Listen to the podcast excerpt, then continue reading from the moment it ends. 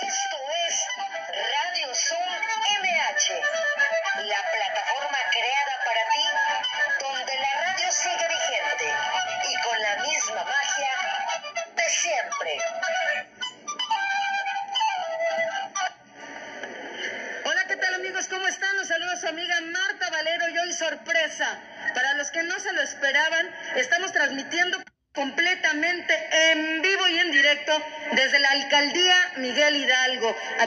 Casa Amarilla, porque tenemos sorpresas el día de hoy, lunes 26 de octubre de este 2020. Y bueno, las efemérides culturales del día de hoy, un 26 de octubre nacieron personajes de la cultura como el compositor Domenico Scarlatti y los escritores José Ortega Munilla y Andrei Belli. Murieron el escritor Carlo Collodi, el pintor Di Cavalcanti y el lingüista Ángel Batisteza. Ok, no si... Ajá, ya, ya, ya, ¿verdad? Ahí estoy, ahí estoy, ahora sí. Y bueno, el escritor eh, Carlo Calodi y el pintor Di Cavalcanti y el lingüista Ángel Batisteza. El santoral del día de hoy, San Evaristo, Papa Judío, San Amando de Argentorato, San Antonio y San Beano.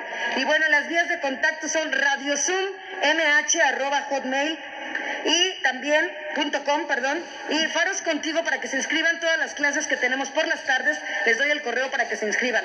Faroscontigo arroba gmail.com. El Twitter de la alcaldía es alcaldía MHMX. El Facebook Alcaldía Miguel Hidalgo. Y la página de nuestra alcaldía es www.miguelhidalgo.gov.mx.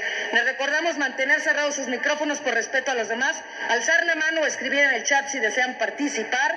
Y bueno, el programa del día de hoy dedicado a la colonia Tacuba. Así es que la colonia Tacuba es el festejado del día de hoy. Recuerden que este es su programa Radio Sum MH. Se transmite lunes, miércoles y viernes en punto del mediodía, de 12 a 13 horas, con el mismo enlace que es 856 94 95 89 64. El código de acceso es 59 74 71. Y bueno, el día de hoy invitadazos como siempre. Tenemos personalidades como siempre también muy bien, de verdad. Vamos a recibir primero que nada a la doctora Leonarda Buenaventura Carreño López. ¿Cómo está doctora? Bienvenida. Ahorita leo su currículum, pero primero quiero saludarla. Muy bien, Martita. Muy a gusto de compartir con ustedes. Muchas gracias por la invitación. Se agradece. Muchísimas gracias. También tenemos al gran grupo, al gran dueto, Amelia Wolf. ¿Cómo están chicos? Bienvenidos. Y ahorita también leo su historial. ¿Cómo están? Hola Marta, ¿cómo estás? Eso. Y acá atrás, que está súper, que no para, por eso estamos aquí, tenemos a Armando Martínez Valdivieso, el artista expositor del día de hoy. Armando, ¿por dónde andas? Ah, Acá viene. Ven, Armando. Ahorita se los presento, que anda hablando por teléfono. Gracias. Acá está. ¿Cómo estamos? Buenos Aquí, días. saluda Armando. Diles hola. Hola, ¿cómo están? Buenos días. Bueno, entonces, pues mientras, ahora sí voy a, a leer el, el currículum, una semblanza de la maestra, de la doctora, perdón.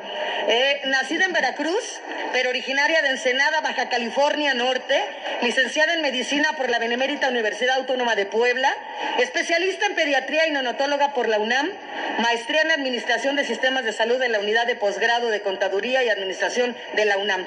18 años de experiencia en administración de hospitales, actualmente directora del Hospital Pediátrico de Tacubaya, que por cierto, ese fue el primer hospital que le dio trabajo como especialista. ¿O no es así, doctora? Y está de aprendiz de ser mejor ser humano como todos los que estamos el día de hoy aquí. ¿Cómo está, doctora? Así es, tengo el privilegio de que este hospital, el Hospital Pediátrico Tacubaya, me dio muy, muy jovencita, fue el primero que me dio trabajo, trabajo como pediatra. Y así, pues la vida le lleva a uno a hacer cada día mejores cosas, o intentar hacer mejores cosas, hacerse de herramientas para ser mejor profesional. Así es. Estoy aquí a cargo de este hermoso hospital. Pues excepto. Ya saben que es el hospital que se dedica principalmente a la atención de los niños quemados. Somos eh, prácticamente el único hospital de la República Mexicana que atiende a estos, a estos niños que, pues, por alguna circunstancia tienen accidentes circunstancias produce, les producen quemaduras. Estamos aquí tratando de hacer nuestro mejor esfuerzo y como todos ustedes, tratando de enfrentar lo mejor posible todas estas crisis que estamos viviendo que nos llegan así, como el botón, la pandemia del COVID-19, la influenza y aparte de todo, por los accidentes en los niños. Entonces estamos aquí, Pues, bien puestos y con el temple suficiente Pues muchísimas gracias, doctora. Y bueno, mi izquierda, aquí estamos en la fuente central de Casa Amarilla.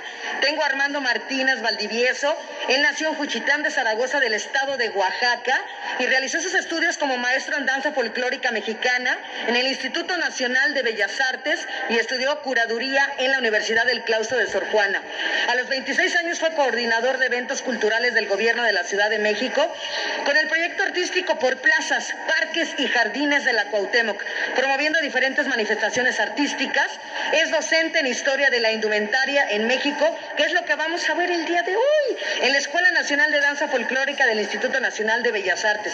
Se ha dedicado nada más por más de 30 años al diseño y producción del vestuario y lleva más de 21 colaborando en diferentes asociaciones de charros, principalmente la Asociación Nacional de Charros. Es conferencista también y bueno, durante toda su trayectoria ha buscado difundir el traje en México a través de exposiciones y el pasado mes de septiembre colaboró con la licenciada Claudia. Santos con la exposición de trajes de China poblana de la colección Silvia García de Alba Águilas Vuelo de Libertad que estuvo increíble en la Casa Amarilla aquí también donde nos encontramos el día de hoy enalteciendo a las mujeres que participaron en la Guerra de Independencia con 38 horas de experiencia como promotor cultural.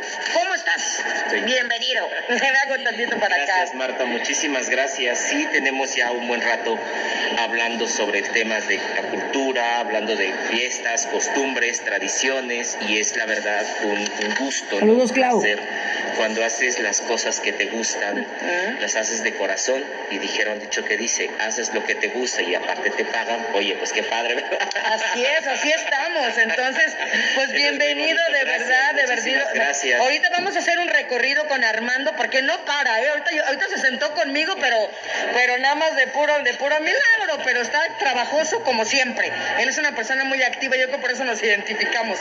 Y bueno, pues ahora nos vamos también, Armando, a presentar a Amelia Wolf, que nace con la necesidad de expresar aquello que todos llevamos dentro. Y bueno, ellos inician en el 2018. Ellos son Valeria Botello y Manuel Vázquez. Se caracterizan por sus letras sinceras, cargadas de emoción e historias de amor en todas sus variantes. Su música es una fusión de sonidos frescos y digeribles propios del pop, con la intensidad y nostalgia de las guitarras noventeras de ese rock de los noventas. Y bueno, Amelia Wolf se adapta a cualquier tamaño de escenario y puede actuar en diferentes formatos según las características del venue. Y bueno, han estado en diferentes foros que obviamente han estado en parte de estas eh, locaciones de la alcaldía, como es en el Teatro Ángela Peralta, estuvieron también en la Prepa 4 en febrero, que estuvimos ahí con ellos, ahí estuvimos bailando, y bueno, también en escenarios vivos, que es lo que estamos este, viendo el día de hoy. Chicos, bienvenidos. Muchas gracias. Oye,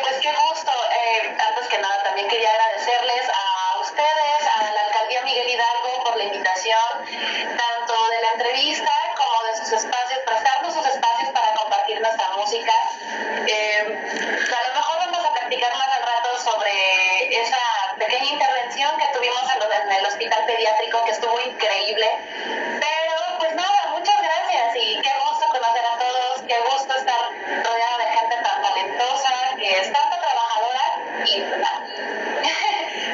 Súper bien y sobre todo, ¿saben qué?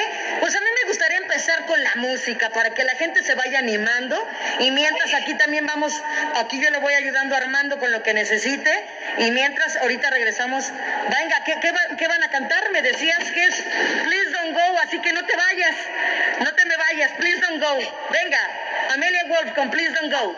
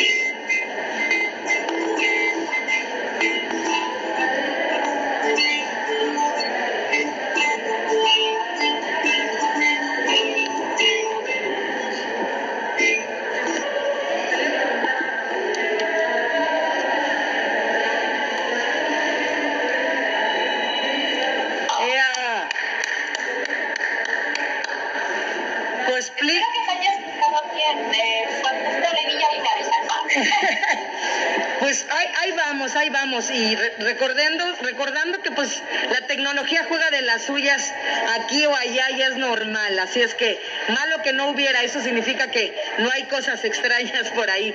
Pero chicos, quisiera que me platicaran y le platicaran al auditorio qué fue para ustedes ir a un hospital, primero que nada. Después cantarle a los niños de pediátrico de Tacubaya esa experiencia, qué sintieron, lo volverían a hacer, qué les dejó.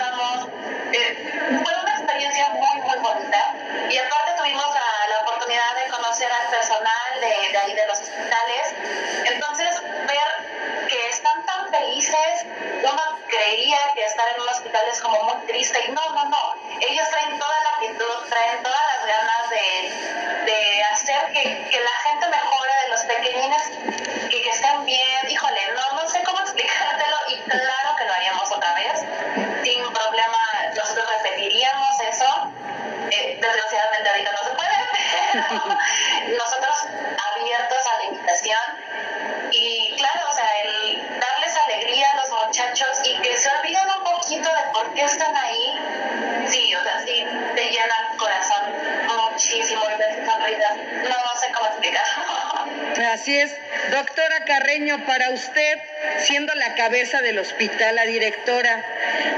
recuerdo que usted fue la primera en abrirnos las puertas y se lo tengo que agradecer y que fuimos la maestra Consuelo Sánchez Salas y su servidora a hacerles la propuesta y ustedes fueron los padrinos de este proyecto.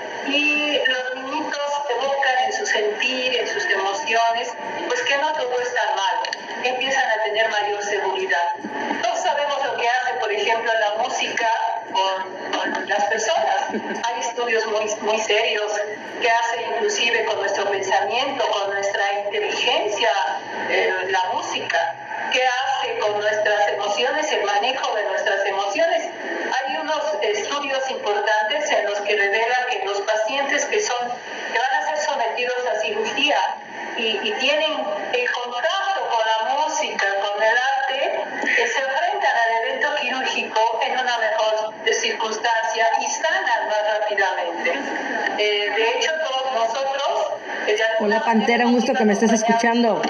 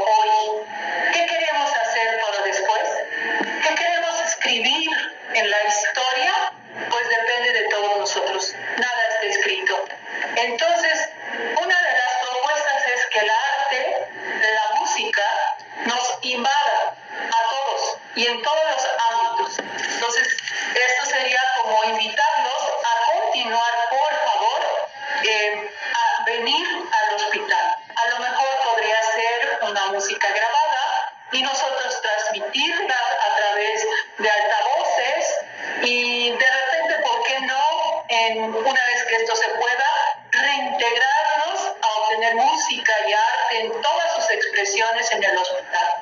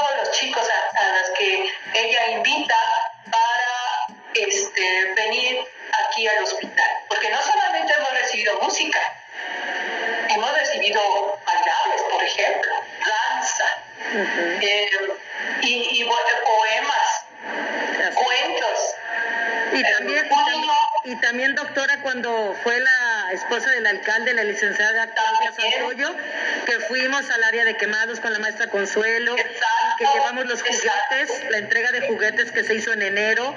También esa parte increíble que no se me borra y no se me va a olvidar nunca.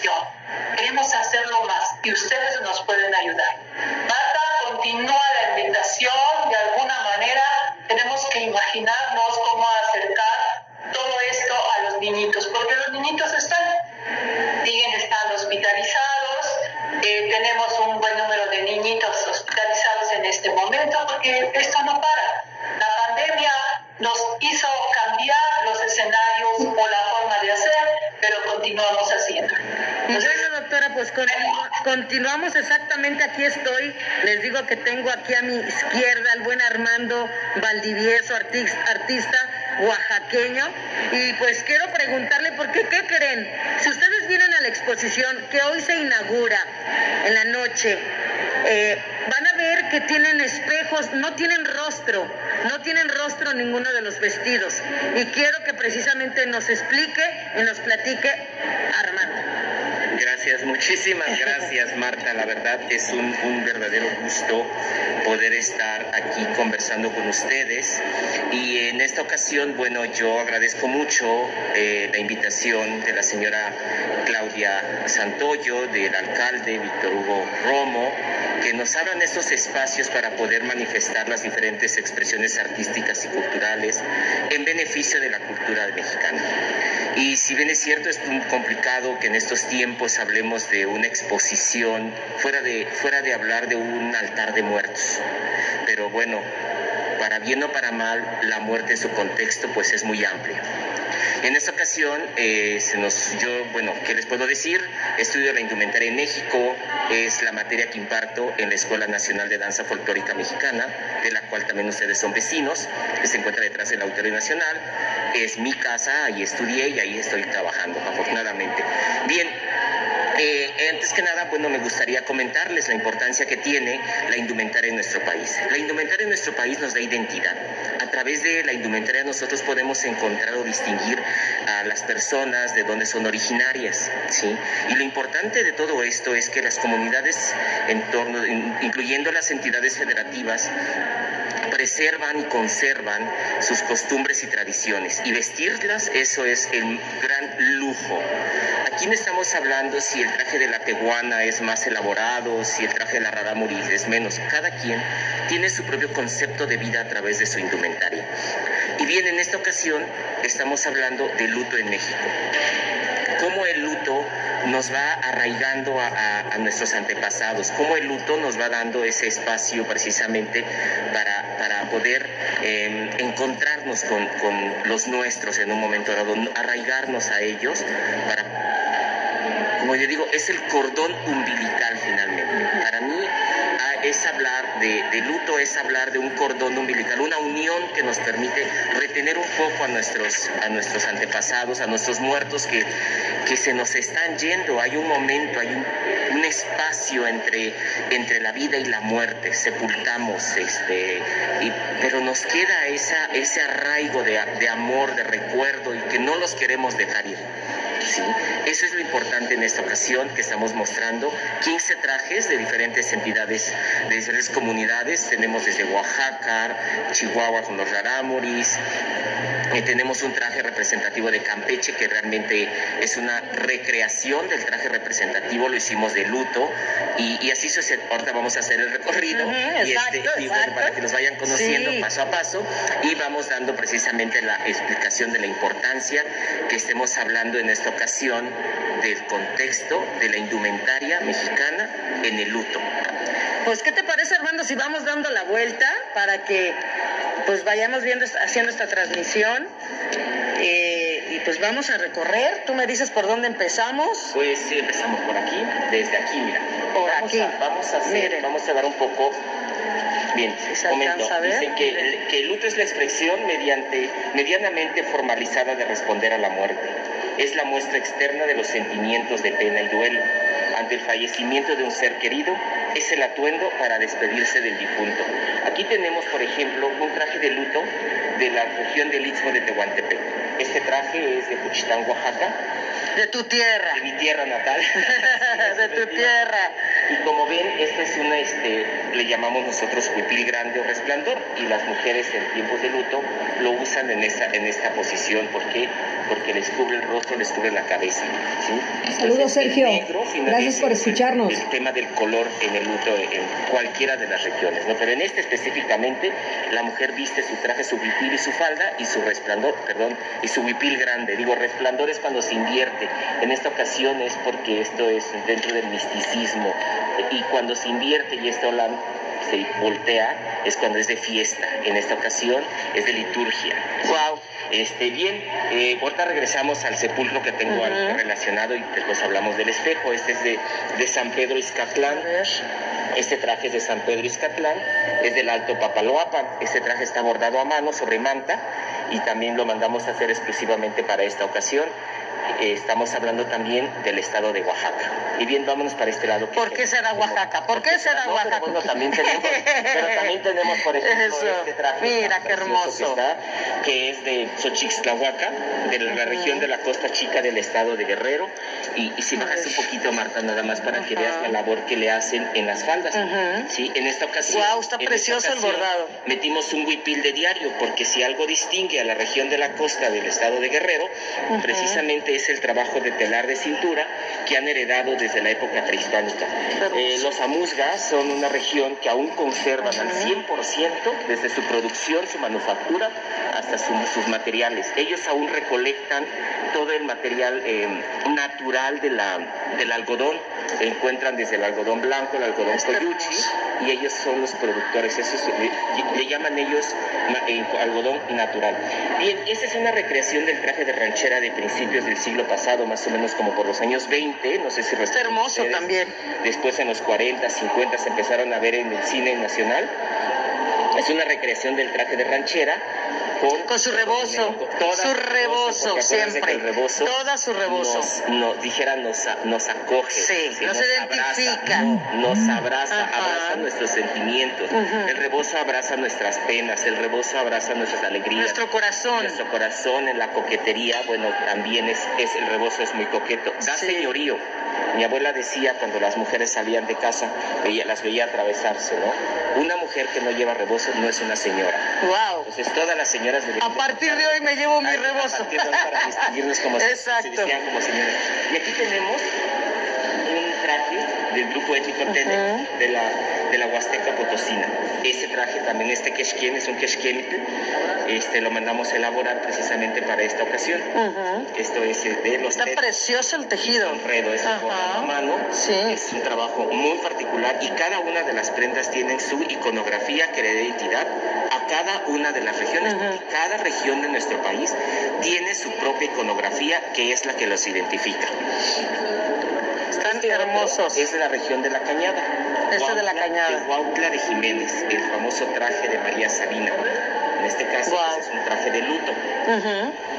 Gran parte de, bueno, parte de esta colección pertenece también a la señora Silvia García de Alba, a quien le agradecemos mucho su colaboración, eh, su aportación por prestarnos sus trajes tan valiosos. A la señora Estela eh, Martínez de Rojo, también muchísimas gracias, porque la verdad, crear una colección tan grande como Ajá. esta, pues sabrán, es tiempo, Sí. esfuerzo y guardar Sí, sí. Bueno, nuevamente aquí tenemos otro traje de la región del Istmo, nada más que Ajá. aquí ya lo tenemos al forzado, porque se Ajá. muestran en diferentes prendas. Voy a levantar tantito esto y vamos, vamos, vamos a ver cómo la blusa o huipil, Wow, perdón, ajá. tiene una labor que le llaman cadenilla.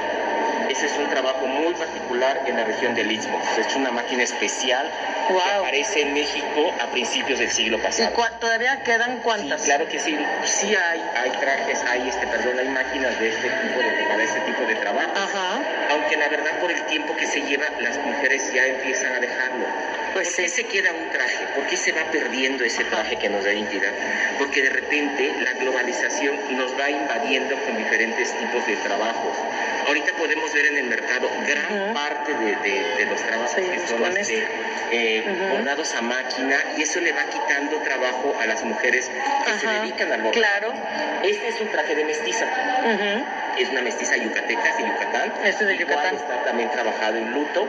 Es muy comúnmente este traje se, se le denomina que es un terno. Terno. Dicen terno ¿por qué? porque esta primera pieza Ajá. se- perdón, se conforma en tres piezas. El jubón, Jubón. El hipil El y el fustán, que es el de abajo. y Ok. son tres piezas, terno de tres. Ok, ajá. Entonces, bueno, aquí tenemos una recreación de un traje de Valparaíso, Zacatecas. Ujú. Estos trajes también fueron de Está muy usados bonito en también. país, en esta zona, a principios del siglo pasado y poco a poco se fueron perdiendo. Vuelvo a repetirles, la misma globalización eh, Ha hecho nos que- vamos modernizando Ujú, sí. y vamos usando algunas prendas que en un momento dado nos vayan eh, sacando de nuestro contexto, ¿no? En un momento nos vamos aculturizando de tal manera que Los, los collares, por ejemplo. Bueno, este quería llegar al final Ah, con ah, la ok. Ah, pues seguimos, para seguimos, podernos seguimos. relacionar Seguimos, seguimos. sí Si es que yo los veo y me encantan todos. Sí, perfecto. Ajá. Este es un traje está bordado a máquina también, si quieres ver hasta aquí abajo, le llaman bordados de araña. ¿sí? Esto es bordado, es un trabajo hecho en Jaltocán de la Huasteca Hidalguense. Allá mis grandes amigos de la Huasteca Hidalguense, que es, la verdad hacen un trabajo maravilloso. Y esto es un traje ya posterior, ya con esta composición de esta falda que lleva arriba, ya representa la región de la te, te comento que nos están viendo hasta España, ¿eh? Ah, acaba, acaba de ingresar personas que están desde España viéndote. Bueno, que sepan que tenemos una gran colección de trajes mexicanos que nos da muchísimo gusto dar muestra de ellos y sobre todo hablar de sus procesos, de sus cambios. Esto se hace con la intención de preservar una costumbre, preservar una tradición en primer término. En segundo, hacemos un trabajo para que la gente valore estos, estas grandes obras de arte que, nuestras mujeres indígenas este, nos trabajan y de repente se va perdiendo. ¿Por qué? Porque nosotros no les damos el valor. Exacto. Y bien, y luego estamos ahí eh, regateándoles las cosas. es un, es un traje de diario también de la región del Istmo. que vemos aquí. Del bordado. Tejido mano. Sí. Y aquí se compone, por ejemplo, por una falda que se le llama rabona.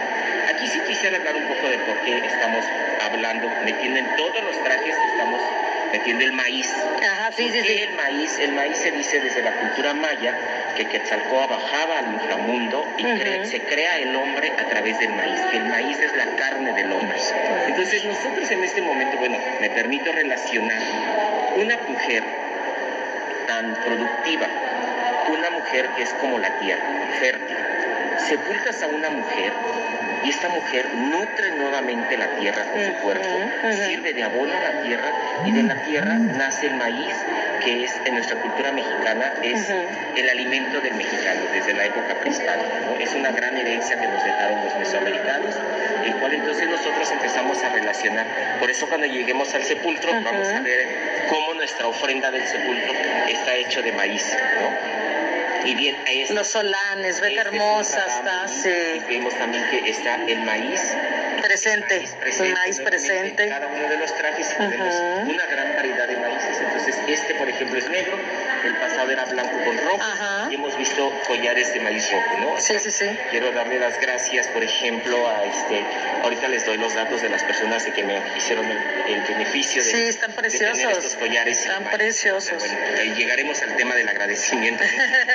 sí. Hay mucho, mucho que, trabajar, ¿no? Y bien, aquí estamos en este sepulcro que yo le llamo la puerta del cielo. Ve nomás, increíble. La cultura purépecha eh, arma de esta recibir las ofrendas. Y en la ofrenda, bueno, vamos a hacer cempasúchil y este, el maíz, porque le estamos dedicando también esto, esta exposición al maíz. Entre, Está increíble. Relacionando. Fusionando. Exactamente, exacto. La exposición entre la mujer, el maíz y la tierra. Wow. Eh, preguntabas, Marta, el espejo. Sí. Dicen, decimos que en el espejo nos reflejamos. Mire, así. Entonces, Ahí está el espejo. El de nuestro rostro, de nuestro ser en un espejo, decimos que estamos reflejando el espíritu, estamos reflejando nuestra pena, nuestra angustia, nuestra belleza, nuestro ser mismo. Entonces, Así es. el hecho de que este cuerpo sea un cuerpo inerte, que no tenga un alma, entonces nosotros al comunicarnos con, con, el, este, con la exposición, al comunicarnos con, con el personaje que tenemos aquí, al reflejarnos, nosotros le estamos dando nuestro espíritu, nuestra alma a este cuerpo para que tenga vida en el momento que lo podamos observar. Pues tienen que venir, vamos a sentarnos Armando para seguir platicando. quiero que les muestre nada más. Ah, ok, ¿qué nos falta? decorado, ah, sí, sí, sí, sí. Vean todo. Eh, porque tenemos corazones negros, porque finalmente después de desprendernos del luto del que vestimos, nos, queda, eh, nos queda, nuestro corazón es el que se queda. Claro, claro. Y todo este trabajo que vemos tan abigarrado aquí, se lo debemos a 45 personas de proyecto eh, de de empleadores que tiene la alcaldía. Entonces estuvieron trabajando arduamente durante tres Un saludo a todos los empleadores porque siempre apoyan. arduamente para poder sacar todo este trabajo creativo que pudimos lograr. Nuestra Y aquí miren, ahí siguen trabajando, miren, ahí están las chicas. De todos ellos. Así es. Entonces, Elisa, también muchísimas gracias por esa coordinación que tuvo para, para bien manejar a los empleadores. Y estamos pues trabajando, seguimos trabajando para poder mostrarles una exposición padrísima que esperemos sea de su agrado, ¿no? ¿Y hasta cuándo va a estar? Pásame los datos eh, para todos los que nos están viendo. hoy a las siete y media de la noche, uh a las siete, claro, con Susana a distancia, claro. cuidándose, cubriéndose, su por favor, gel. su gel, tráigaselo constantemente que estamos lavando las manos.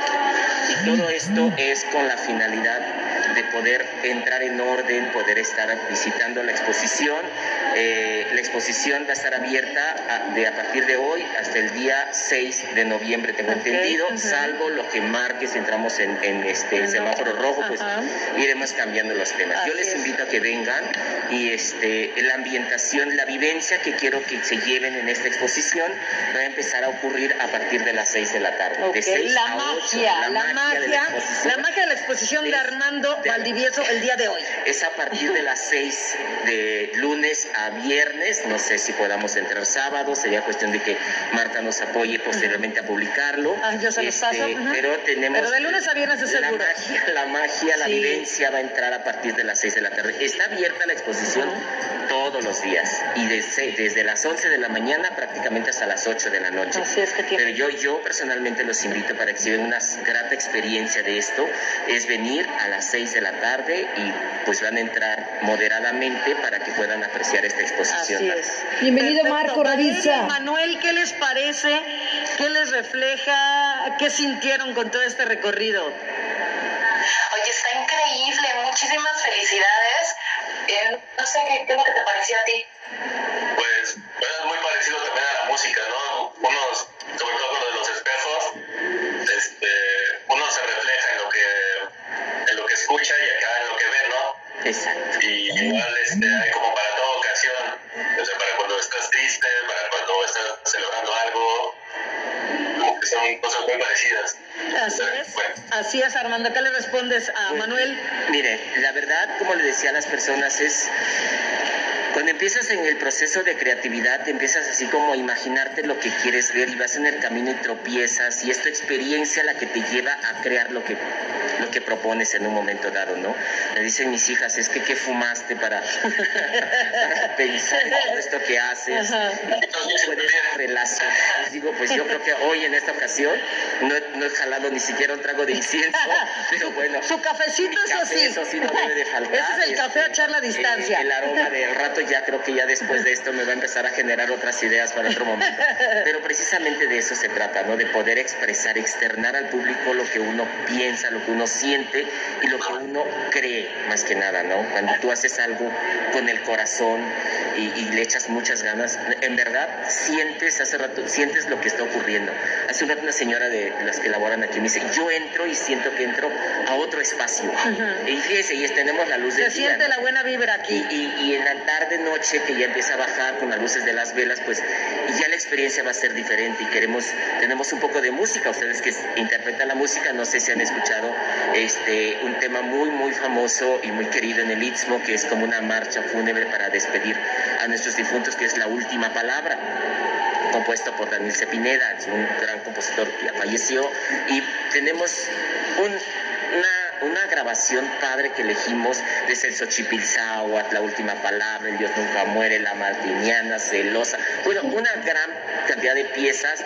También tenemos por ahí música de la Huasteca que grabamos para que esté ambientando el espacio. Y les digo, a partir de las 6 de la tarde es, es el compromiso y hoy inauguramos a las siete y media. Que va a haber mezcal, dicen que para todo, este, para todo mal mezcal. Y para todo bien también. Exacto. ¿Cómo ves, Valeria? Oye, me encanta la idea, la verdad es que sí dan muchas ganas de ir a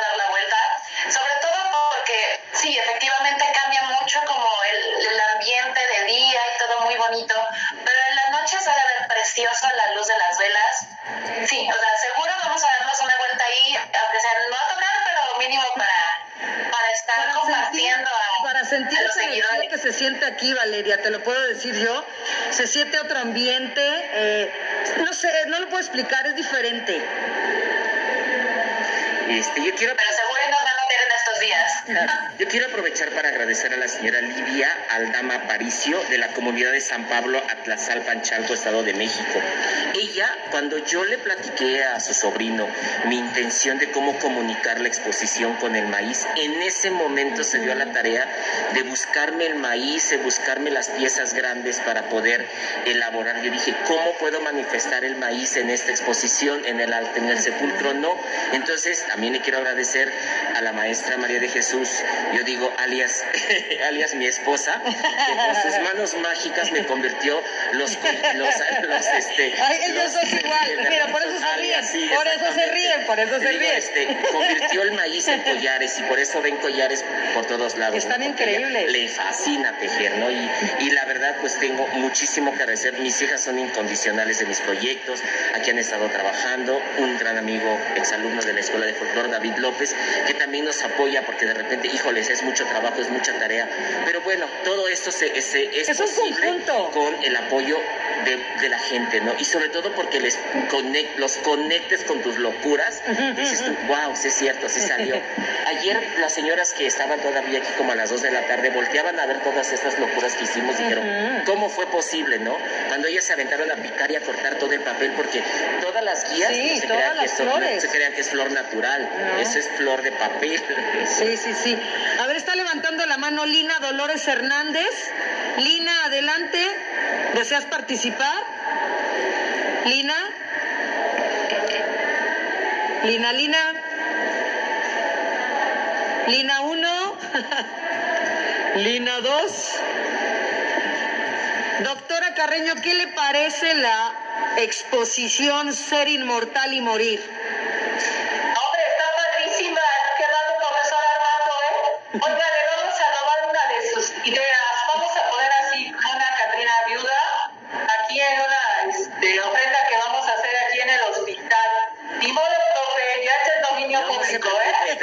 Pero afortunadamente no, no quiero, no quiero contradecirla, pero sí me han preguntado si son Catrinas. Le digo, no, no son Catrinas. Son una exposición de, de indumentaria mexicana y este, la idea de meter este tipo de maniquís sin rostros precisamente Y sin es manos. para poder conectarnos ¿no? en un momento dado. ¿Qué es lo que nos da vida? Yo, por ejemplo, hablo mucho con las manos. Sí, hablo mucho, me expreso mucho con mi rostro, ¿no? Dice, por eso dice el dicho de, de háblame bien. con los ojos, ¿no? Muy bien, Háblame con los ojos, ¿no? Dice, no, cállate los ojos, dice, porque no quieren que hables, ¿no? Exacto. ¿Por qué? Porque cuando hablas, expresas hasta con el rostro, ¿no? Y la idea de esta exposición es precisamente eso, hablar de luto como la frontera del duelo entre la vida y la muerte. Dice Muy que bien. es sabio, un ritual, es ese ritual para su. Sabio maestro que nos enseña a dejar ir, a no aferrarnos. Es el amigo comprensivo que abraza nuestra pena en esas pérdidas que sí, que sí son para siempre. Es el luto el gran sanador de almas. Es el cordón umbilical entre los vivos y los muertos.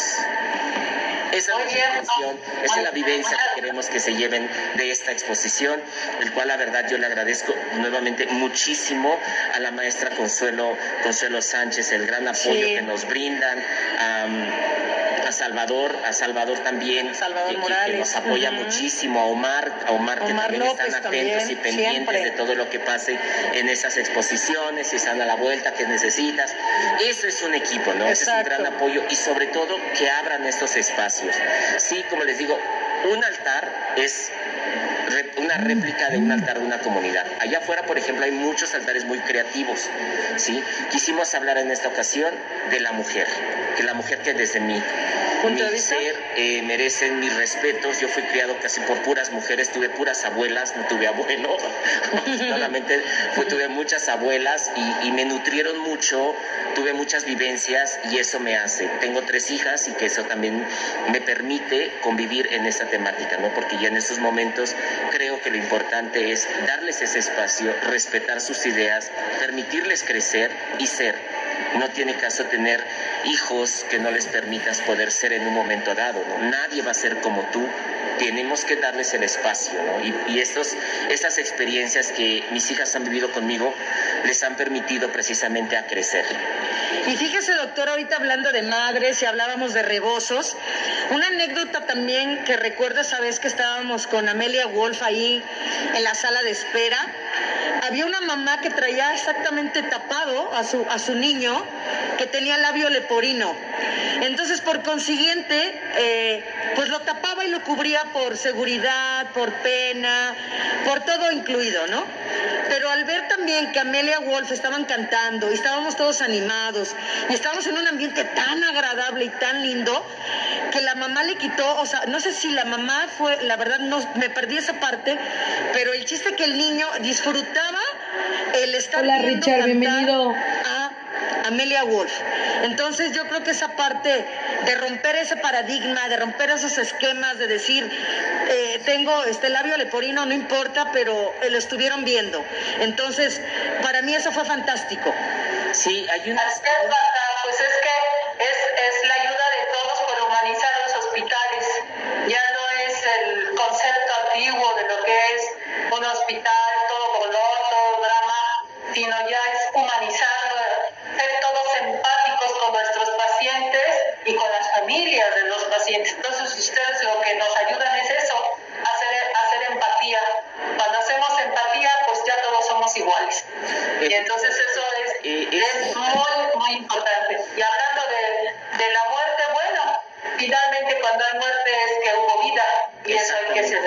Exactamente, exacto. Y es que padre que ojalá pudiera ser, no sé, ustedes que están cerca de las mamás, enséñenles a portar un rebozo, a usar un rebozo para poder envolver a su hijo, porque realmente envolver a un hijo en un rebozo lo sigues conectando contigo.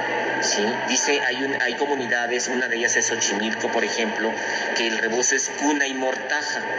Cuando una niña nace, le regalan un rebozo para ser envuelta y cargada por su madre. Y ese rebozo, cuando esa niña, la mujer, esperemos que todas, ¿verdad?, lleguen allá a vivir su vida adulta, eh, muere, la cubren con el rebozo para sepultarlo. El rebozo da señorío, el rebozo da- es elegante, el rebozo personalidad. da cuna, el rebozo guarda penas, ¿no? Dicen que también sirvió de armas en la época de la revolución, dicen que las remojaban y se daban de rebozazo a ver quién aguantaba más, ¿no? Les quiero leer un- un, este, una frase de Carlos Fuentes que dice que el luto prolongado es una traición a la memoria del muerto. Wow. Hay zonas de la, de la- hay comunidades indígenas que guardan luto por un año. Y yo digo que lo- el luto deprime mucho, el negro, ¿no? En sí guardamos la pena del, del dolor Por eso estamos de negro. de perder, de perder a un ser querido. Entonces, imagínese, y vestir de negro, pues es cuando entran esas prolongadas angustias, ¿no? Digo, podemos vestir de negro porque el negro es elegante, Claro. pero vestirlo como luto, entonces es muy doloroso, ¿no? Y hablando de espejos, este Octavio Paz nos dice que la muerte es un espejo que refleja las vanas gesticulaciones de la vida. Hay otra frase muy padre de Tagore que dice, cuando mi voz calle con la muerte, mi corazón te seguirá hablando. Por eso nuestra exposición se, se titula Ser inmortal y morir. Primero vivimos, nos inmortalizamos. Las mujeres nos dejan, nos heredan sus trajes, nos heredan su tradición, aunque después de muertas las seguimos recordando porque están presentes a través en nuestros corazones, en nuestras familias, en nuestros recuerdos, en nuestra memoria y el traje las hace presente. Nos da a recordar, ah, te acuerdas y el te acuerdas les da vida permanente. Y por eso decimos ser inmortal y morir. ¿Cómo ve, doctora Carreño? Está súper padre, de verdad, de verdad, muy cercano a lo que nosotros sentimos y nos falta expresar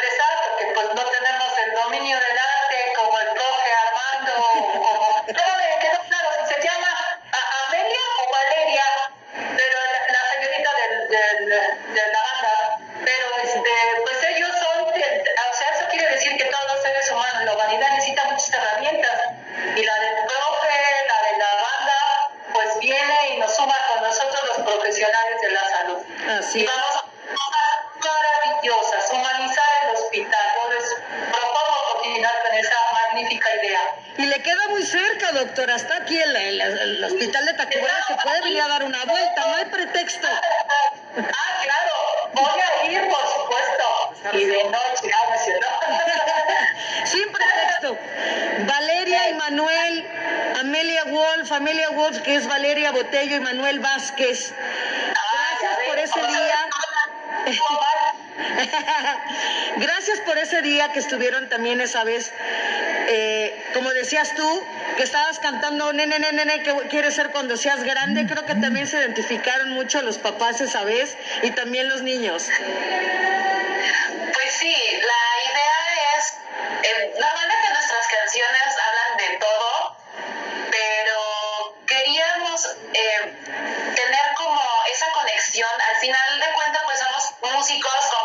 eh, originales, entonces nadie las conoce.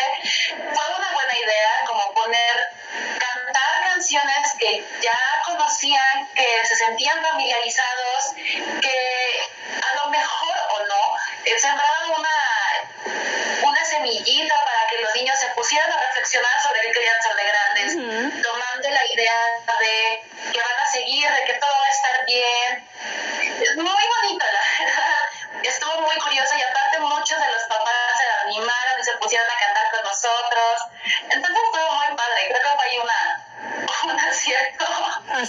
sobre todo hablando de cantar, yo quiero que canten una canción que en esta época, bueno, ni mandada a hacer, ni mandada a planear, ni mandada a escribir. Es Carta al Corazón y quiero que todos los que nos están escuchando, y aquí que está también conmigo Armando, le escuche, que le recuerde también a la doctora Carreño y que todo el auditorio le escuche y vamos con esto. Así es que, Amelia Wolf, Carta al Corazón.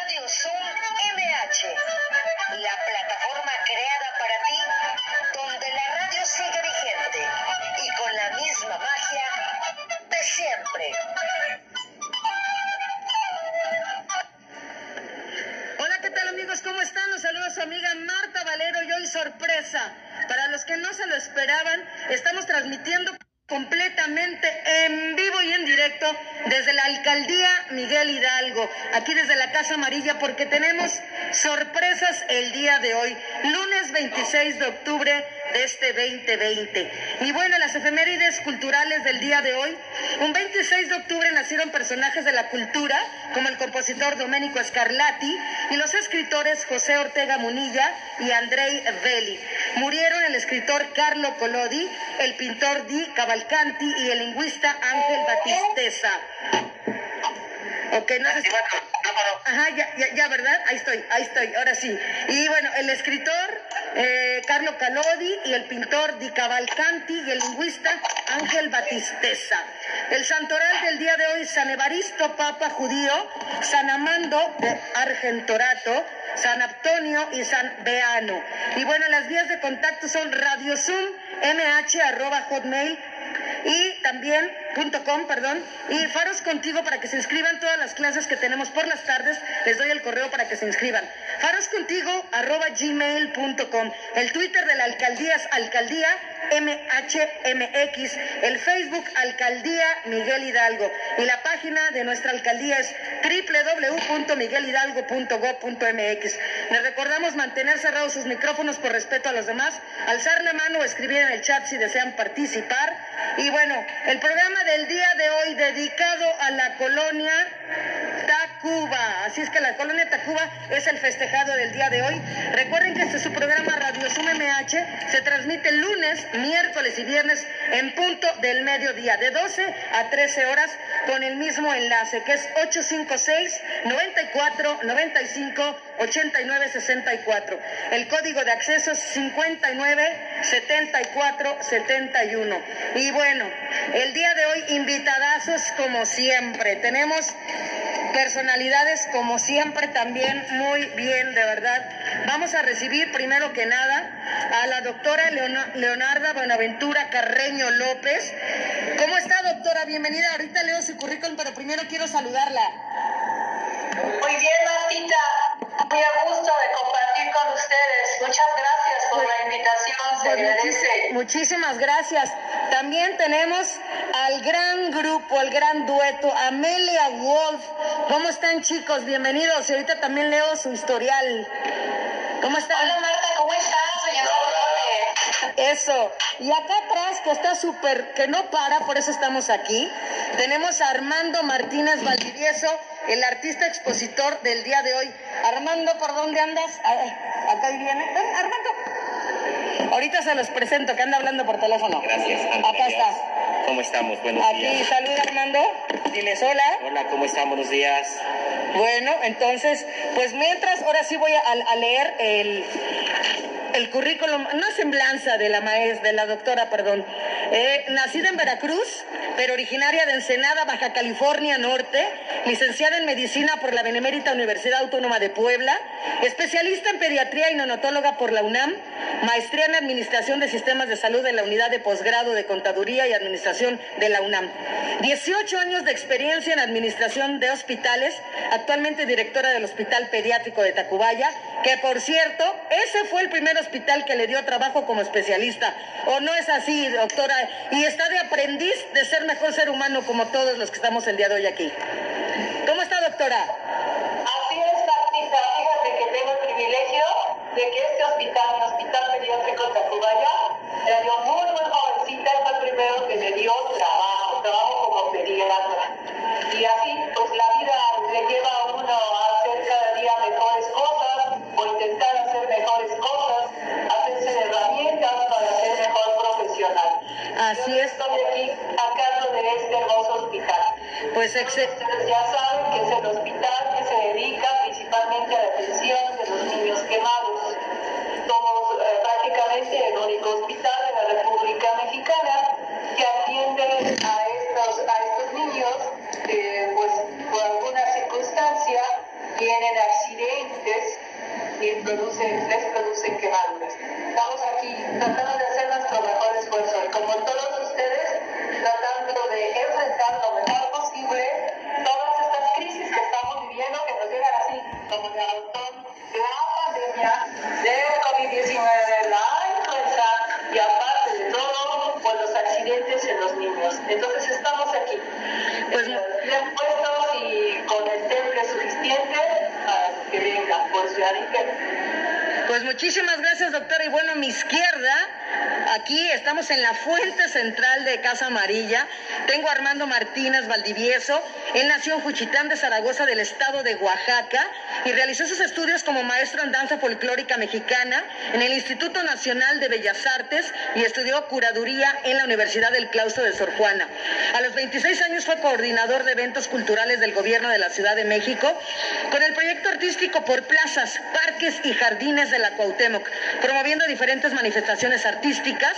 Es docente en historia de la indumentaria en México, que es lo que vamos a ver el día de hoy en la Escuela Nacional de Danza Folclórica del Instituto Nacional de Bellas Artes.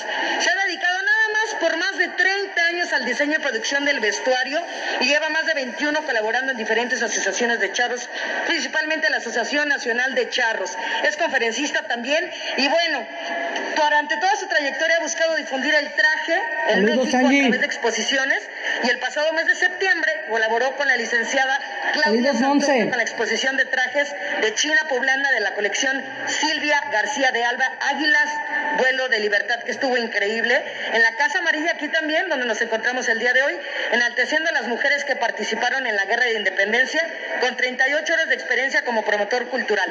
¿Cómo estás? Estoy bien. Bienvenido. Me hago tantito para Gracias, acá. Marta, muchísimas gracias. Sí, tenemos ya un buen rato hablando sobre temas de la cultura, hablando de fiestas, costumbres, tradiciones, y es la verdad un, un gusto. ¿no? Saludos, Clau. Hacer cuando haces las cosas que te gustan, las haces de corazón, y dijeron, dicho que dice, haces lo que te gusta y aparte te pagan, oye, pues qué padre, ¿verdad? Así es, así estamos. Entonces, pues bienvenido de verdad, de verdad. gracias. Ahorita vamos a hacer un recorrido con Armando porque no para, ¿eh? Ahorita, yo- ahorita se sentó conmigo, pero, pero nada más de puro, de puro milagro, pero está trabajoso como siempre. Él es una persona muy activa, yo creo que por eso nos identificamos. Y bueno, pues ahora nos vamos también Armando a presentar Amelia Wolf, que nace con la necesidad de expresar aquello que todos llevamos dentro. Y bueno, ellos inician en el 2018. Ellos son Valeria Botello y Manuel Vázquez. Se caracterizan por sus letras sinceras, cargadas de emoción e historias de amor en todas sus variantes.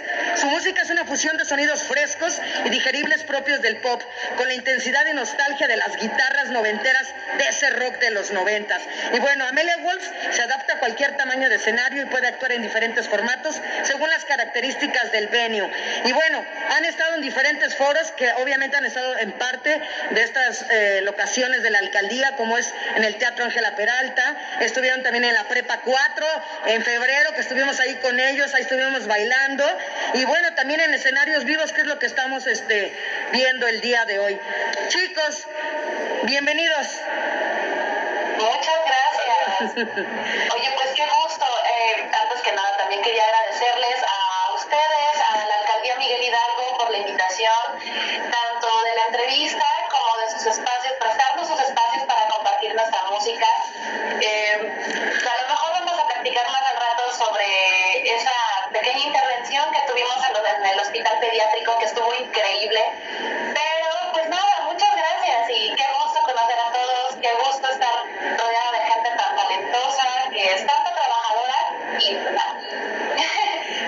súper bien y sobre todo, ¿saben qué?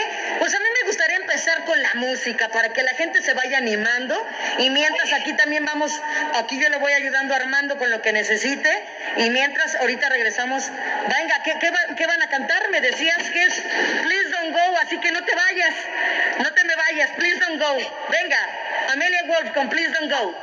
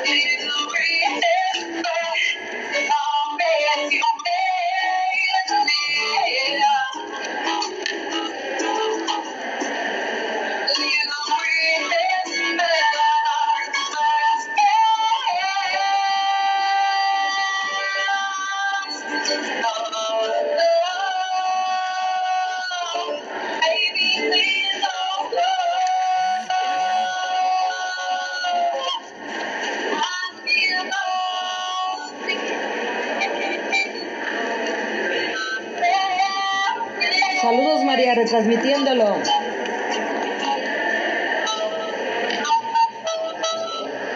Y porfa, este programa va dedicado para ti, ya no me dio tiempo de dedicártelo estando ahí, pero es para ti. Tropecé de nuevo con la misma piedra.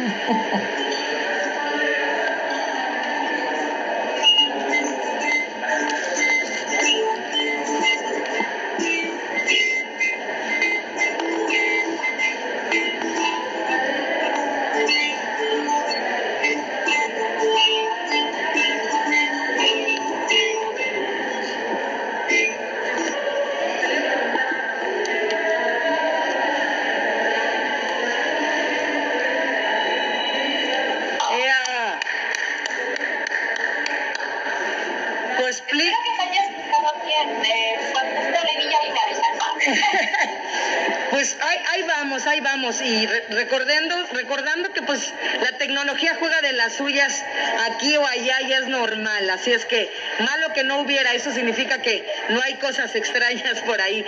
Pero chicos, quisiera que me platicaran y le platicaran al auditorio qué fue para ustedes ir a un hospital, primero que nada. Después cantarle a los niños de pediátrico de Tacubaya esa experiencia, qué sintieron, lo volverían a hacer, qué les dejó.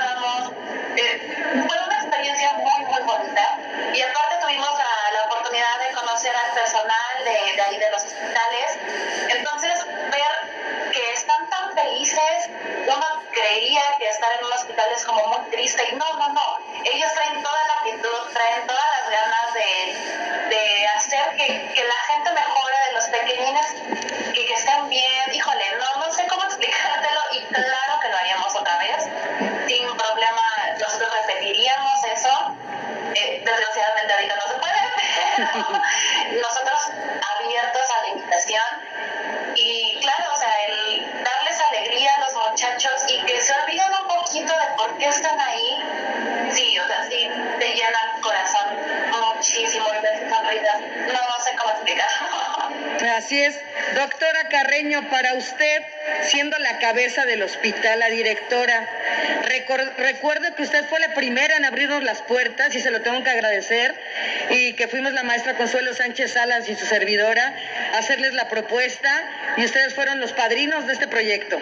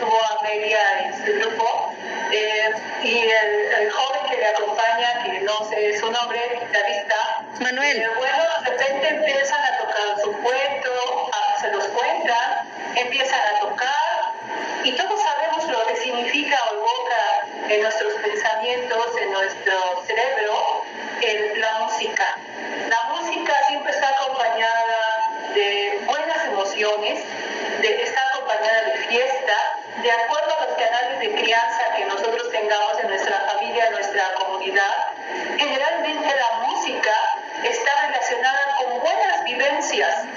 Entonces de repente en una sala de espera hay muchos niñitos, todos esperando su consulta y súbitamente aparece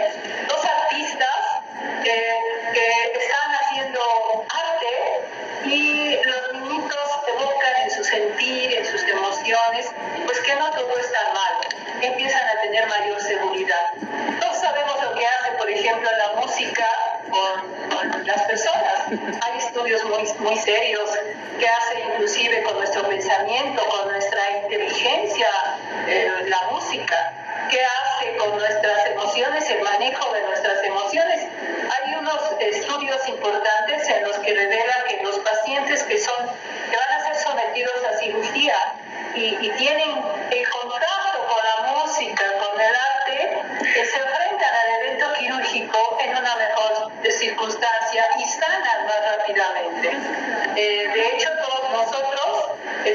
Pantera, un gusto que me estés escuchando.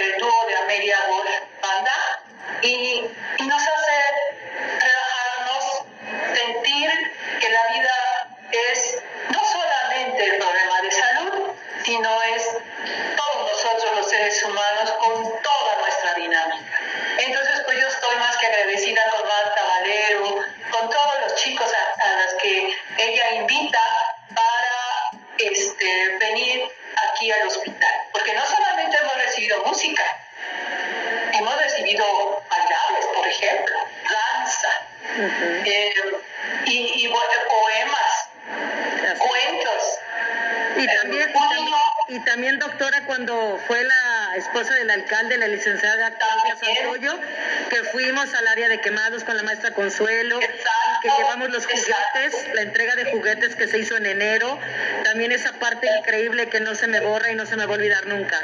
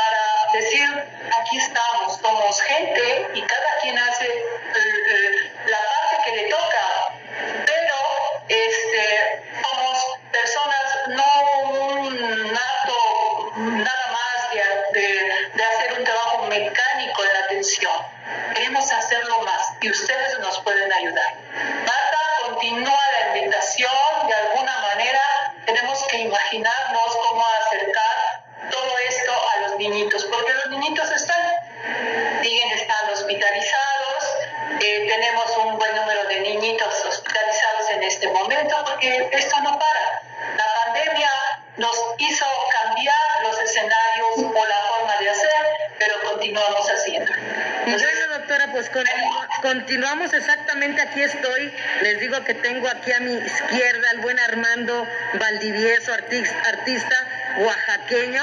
Y pues quiero preguntarle, ¿por qué? ¿Qué creen? Si ustedes vienen a la exposición que hoy se inaugura en la noche, eh, van a ver que tienen espejos, no tienen rostro, no tienen rostro ninguno de los vestidos. Y quiero que precisamente nos explique y nos platique. Gracias, muchísimas gracias Marta. La verdad es un, verdadero gusto poder estar aquí conversando con ustedes. Y en esta ocasión, bueno, yo agradezco mucho eh, la invitación de la señora Claudia Santoyo, del alcalde Víctor Hugo Romo, que nos abran estos espacios para poder manifestar las diferentes expresiones artísticas y culturales en beneficio de la cultura mexicana. Y si bien es cierto, es complicado que en estos tiempos hablemos de una exposición fuera de, fuera de hablar de un altar de muertos. Pero bueno, para bien o para mal, la muerte en su contexto pues es muy amplia. En esta ocasión, eh, se nos, yo, bueno, ¿qué les puedo decir? Estudio la indumentaria en México, es la materia que imparto en la Escuela Nacional de Danza Folclórica Mexicana, de la cual también ustedes son vecinos, que se encuentra detrás del Auditorio Nacional. Es mi casa, ahí estudié y ahí estoy trabajando, afortunadamente. Bien, eh, antes que nada, bueno, me gustaría comentarles la importancia que tiene la indumentaria en nuestro país. La indumentaria en nuestro país nos da identidad. A través de la indumentaria nosotros podemos encontrar o distinguir a las personas de dónde son originarias, ¿sí? Y lo importante de todo esto es que las comunidades en torno, incluyendo las entidades federativas, preservan y conservan sus costumbres y tradiciones. Y vestirlas, eso es el gran lujo. Aquí no estamos hablando si el traje de la teguana es más elaborado, si el traje de la rarámuri es menos. Cada quien tiene su propio concepto de vida a través de su indumentaria. Y bien, en esta ocasión estamos hablando de luto en México nos va arraigando a, nuestros antepasados, cómo el luto nos va dando ese espacio precisamente para, para poder em, encontrarnos con, con, los nuestros en un momento dado, arraigarnos a ellos como yo digo, es el cordón umbilical es hablar de, luto, es hablar de un cordón umbilical, una unión que nos permite retener un poco a nuestros, a nuestros antepasados, a nuestros muertos que, que se nos están yendo. Hay un momento, hay un, espacio entre, entre la vida y la muerte, sepultamos, este, pero nos queda esa, ese arraigo de, de amor, de recuerdo y que no los queremos dejar ir. ¿Sí? Eso es lo importante en esta ocasión que estamos mostrando. 15 trajes de diferentes entidades, de diferentes comunidades. Tenemos desde Oaxaca, Chihuahua con los rarámuris, eh, tenemos un traje representativo de Campeche que realmente es una recreación del traje representativo, lo hicimos de luto. Y, así sucede. Ahorita vamos a hacer el recorrido. Y este, para que nos vayan conociendo paso a paso. Y vamos dando precisamente la explicación de la importancia que estemos hablando en esta ocasión del contexto de la indumentaria mexicana en el luto. Pues, ¿qué te parece, Armando, si vamos dando la vuelta para que pues vayamos viendo, haciendo esta transmisión? Eh, y pues vamos a recorrer. Tú me dices por dónde empezamos. Pues sí, empezamos por aquí, desde aquí, mira. Por vamos aquí. A, vamos a hacer, vamos a dar un poco Bien, comento. Dicen que el, que el luto es la expresión mediante, medianamente formalizada de responder a la muerte es la muestra externa de los sentimientos de pena y duelo. Ante el fallecimiento de un ser querido, es el atuendo para despedirse del difunto. Aquí tenemos, por ejemplo, un traje de luto de la región del Istmo de Tehuantepec. Este traje es de Puchitán, Oaxaca. De tu tierra. De mi tierra natal. de tu tierra. Y como ven, este es una, este, le llamamos nosotros huipil grande o resplandor, y las mujeres en tiempos de luto lo usan en esta, en esta posición. ¿Por qué? Porque les cubre el rostro, les cubre la cabeza. Saludos, Sergio. Gracias por escucharnos. El tema del color en el luto en cualquiera de las regiones, ¿no? Pero en este específicamente, la mujer viste su traje, su huipil y su falda, y su resplandor, perdón, y su huipil grande. Digo, resplandor es cuando se invierte. En esta ocasión es porque esto es dentro del misticismo. Y cuando se invierte y esto la se voltea es cuando es de fiesta. En esta ocasión es de liturgia. Wow. Este, bien, eh, ahorita regresamos al sepulcro que tengo relacionado y después hablamos del espejo. Este es de, de San Pedro Izcatlán. Este traje es de San Pedro Izcatlán, es del Alto Papaloapan. Este traje está bordado a mano sobre manta y también lo mandamos a hacer exclusivamente para esta ocasión. Eh, estamos hablando también del estado de Oaxaca. Y bien, vámonos para este lado. ¿Por qué se da Oaxaca? ¿Por qué se da Oaxaca? bueno, también tenemos, pero también tenemos, por ejemplo, este traje. Mira, qué hermoso. Que, es de Xochixtlahuaca, de la región de la Costa Chica del estado de Guerrero. Y, si bajas un poquito, Marta, nada más para que veas la labor que le hacen en las faldas.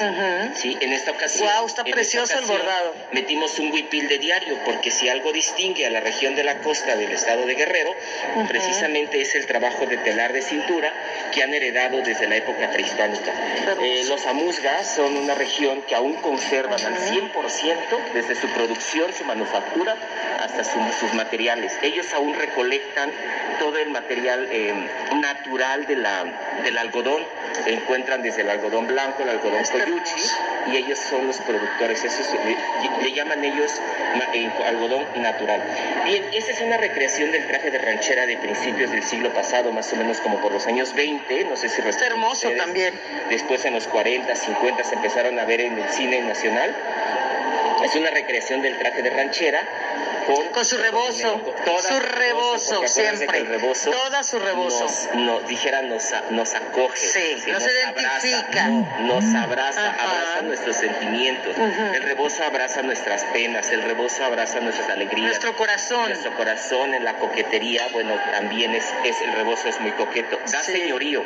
Mi abuela decía cuando las mujeres salían de casa, veía, las veía atravesarse, ¿no? Una mujer que no lleva rebozo no es una señora. Wow. Entonces todas las señoras de A partir de hoy me llevo mi rebozo. A partir de hoy para distinguirnos como, Exacto. Se como señoras. Y aquí tenemos un traje del grupo étnico Tene de, la, de la Huasteca Potosina. Ese traje también, este quechquén, es un quechquén, este, lo mandamos a elaborar precisamente para esta ocasión. Esto es de los... Está precioso el tejido. Es enredo, es a mano. Sí. Es un trabajo muy particular y cada una de las prendas tienen su iconografía que le da identidad a cada una de las regiones. Cada región de nuestro país tiene su propia iconografía que es la que los identifica. Están hermosos. Es de la región de la Cañada. Este de la Cañada. De Huautla de Jiménez, el famoso traje de María Sabina. En este caso pues, es un traje de luto. Gran parte de, bueno, parte de esta colección pertenece también a la señora Silvia García de Alba, a quien le agradecemos mucho su colaboración, su aportación por prestarnos sus trajes tan valiosos, a la señora Estela eh, Martínez de Rojo, también muchísimas gracias porque la verdad crear una colección tan grande como esta, pues sabrán, es tiempo, esfuerzo y batallar sí, Bueno, nuevamente aquí tenemos otro traje de la región del Istmo, nada más que aquí ya lo tenemos alforzado, porque se en diferentes prendas. Voy a levantar tantito esto y vamos, vamos, a ver cómo la blusa o huipil, perdón, tiene una labor que le llaman cadenilla. Ese es un trabajo muy particular en la región del Istmo. Se ha hecho una máquina especial que aparece en México a principios del siglo pasado. ¿Y todavía quedan cuántas? claro que sí. Sí hay, hay trajes, hay este, perdón, hay máquinas de este tipo de, para este tipo de trabajo. Aunque la verdad por el tiempo que se lleva, las mujeres ya empiezan a dejarlo. Pues ¿Por qué se queda un traje? ¿Por qué se va perdiendo ese traje que nos da identidad? Porque de repente la globalización nos va invadiendo con diferentes tipos de trabajos. Ahorita podemos ver en el mercado gran parte de, los trabajos que son este, eh, bordados a máquina y eso le va quitando trabajo a las mujeres que se dedican al bordado. Claro. Este es un traje de mestiza es una mestiza yucateca de Yucatán. Este de Yucatán. está también trabajado en luto. Es muy comúnmente este traje se, le denomina que es un terno. Terno. Es el terno porque, porque esta primera pieza, este, perdón, se conforma en tres piezas. El jubón, jubón, el hipil, el y el fustán, que es el de abajo, okay. son tres piezas, terno de tres. Ok, ajá. Entonces, bueno, aquí tenemos una recreación de un traje de Valparaíso, Zacatecas. Estos trajes también fueron de Está muy bonito en también. país, en esta zona, a principios del siglo pasado y poco a poco se fueron perdiendo. Vuelvo a repetirles, la misma globalización eh, ha hecho nos que... vamos modernizando y vamos usando algunas prendas que en un momento dado nos vayan eh, sacando de nuestro contexto, ¿no? En un momento nos vamos aculturizando de tal manera que los, los collares, por ejemplo, bueno, este quería llegar al final ah, con ah, okay. ah, pues seguimos, seguimos, seguimos. Seguimos, seguimos. Si sí, es que yo los veo y me encantan todos. Sí, perfecto. Este es un traje está bordado a máquina también, si quieres ver hasta aquí abajo, le llaman bordados de araña. ¿sí? Esto es bordado, es un trabajo hecho en Jaltocán de la Huasteca Hidalguense. Allá mis grandes amigos de la Huasteca Hidalguense, que es, la verdad hacen un trabajo maravilloso. Y esto es un traje ya posterior, ya con esta composición de esta falda que lleva arriba, ya representa la región de la Huasteca. Te, comento que nos están viendo hasta España, ¿eh? Ah, acaba, acaba de ingresar personas que están desde España viendo bueno que sepan que tenemos una gran colección de trajes mexicanos que nos da muchísimo gusto dar muestra de ellos y sobre todo hablar de sus procesos, de sus cambios. Esto se hace con la intención de preservar una costumbre, preservar una tradición en primer término. En segundo, hacemos un trabajo para que la gente valore estos, estas grandes obras de arte que, Sí. que nuestras mujeres indígenas este, nos trabajan y de repente se va perdiendo. ¿Por qué? Porque nosotros no les damos el valor. Exacto. Y bien, Y luego estamos ahí eh, regateándoles este- las cosas. es un, traba- es un traje de diario también de la región del Istmo. Esto que Ujú. vemos aquí Del bordado, tejido a mano. Sí. Y aquí se compone, por ejemplo, por una falda que Ajá. se le llama rabona. Aquí sí quisiera hablar un poco de por qué estamos hablando, metiendo en todos los trajes, estamos el maíz. Ajá, sí, sí, ¿Por qué sí. el maíz? El maíz se dice desde la cultura maya que Quetzalcóatl bajaba al inframundo y cre- se crea el hombre a través del maíz, que el maíz es la carne del hombre. Entonces nosotros en este momento, bueno, me permito relacionar una mujer tan productiva, una mujer que es como la tierra, fértil. Sepultas a una mujer y esta mujer nutre nuevamente la tierra con su cuerpo, sirve de abono a la tierra y de la tierra nace el maíz, que es en nuestra cultura mexicana es el alimento del mexicano desde la época prehispánica. ¿no? Es una gran herencia que nos dejaron los mesoamericanos, el cual entonces nosotros empezamos a relacionar. Por eso cuando lleguemos al sepulcro vamos a ver cómo nuestra ofrenda del sepulcro está hecho de maíz. ¿no? Y bien, es, Los solanes, ve qué es un hermosa está, y sí. vemos también que está el maíz Presente, el maíz nuevamente presente. En cada uno de los trajes y tenemos Ujú. una gran variedad de maíces. Entonces, este, por ejemplo, es negro, el pasado era blanco con rojo, Ajá. y hemos visto collares de maíz rojo, ¿no? Sí, sí, sí. Quiero darle las gracias, por ejemplo, a este. Ahorita les doy los datos de las personas de que me hicieron el, el beneficio de, Sí, están de tener preciosos. estos collares. Están preciosos. Bueno, llegaremos al tema del agradecimiento. Sí. Hay mucho, mucho que, que tra- que trabajar, ¿no? Y bien, aquí estamos en este sepulcro que yo le llamo la puerta del cielo. Ve nomás, De increíble. la cultura purépecha eh, arman esta estructura y por este espacio es por donde vendrán los difuntos, las almas, a recibir las ofrendas. Y en la ofrenda, bueno, vamos a hacer cempasúchil y este, el maíz, porque le estamos dedicando también esto, esta exposición al maíz.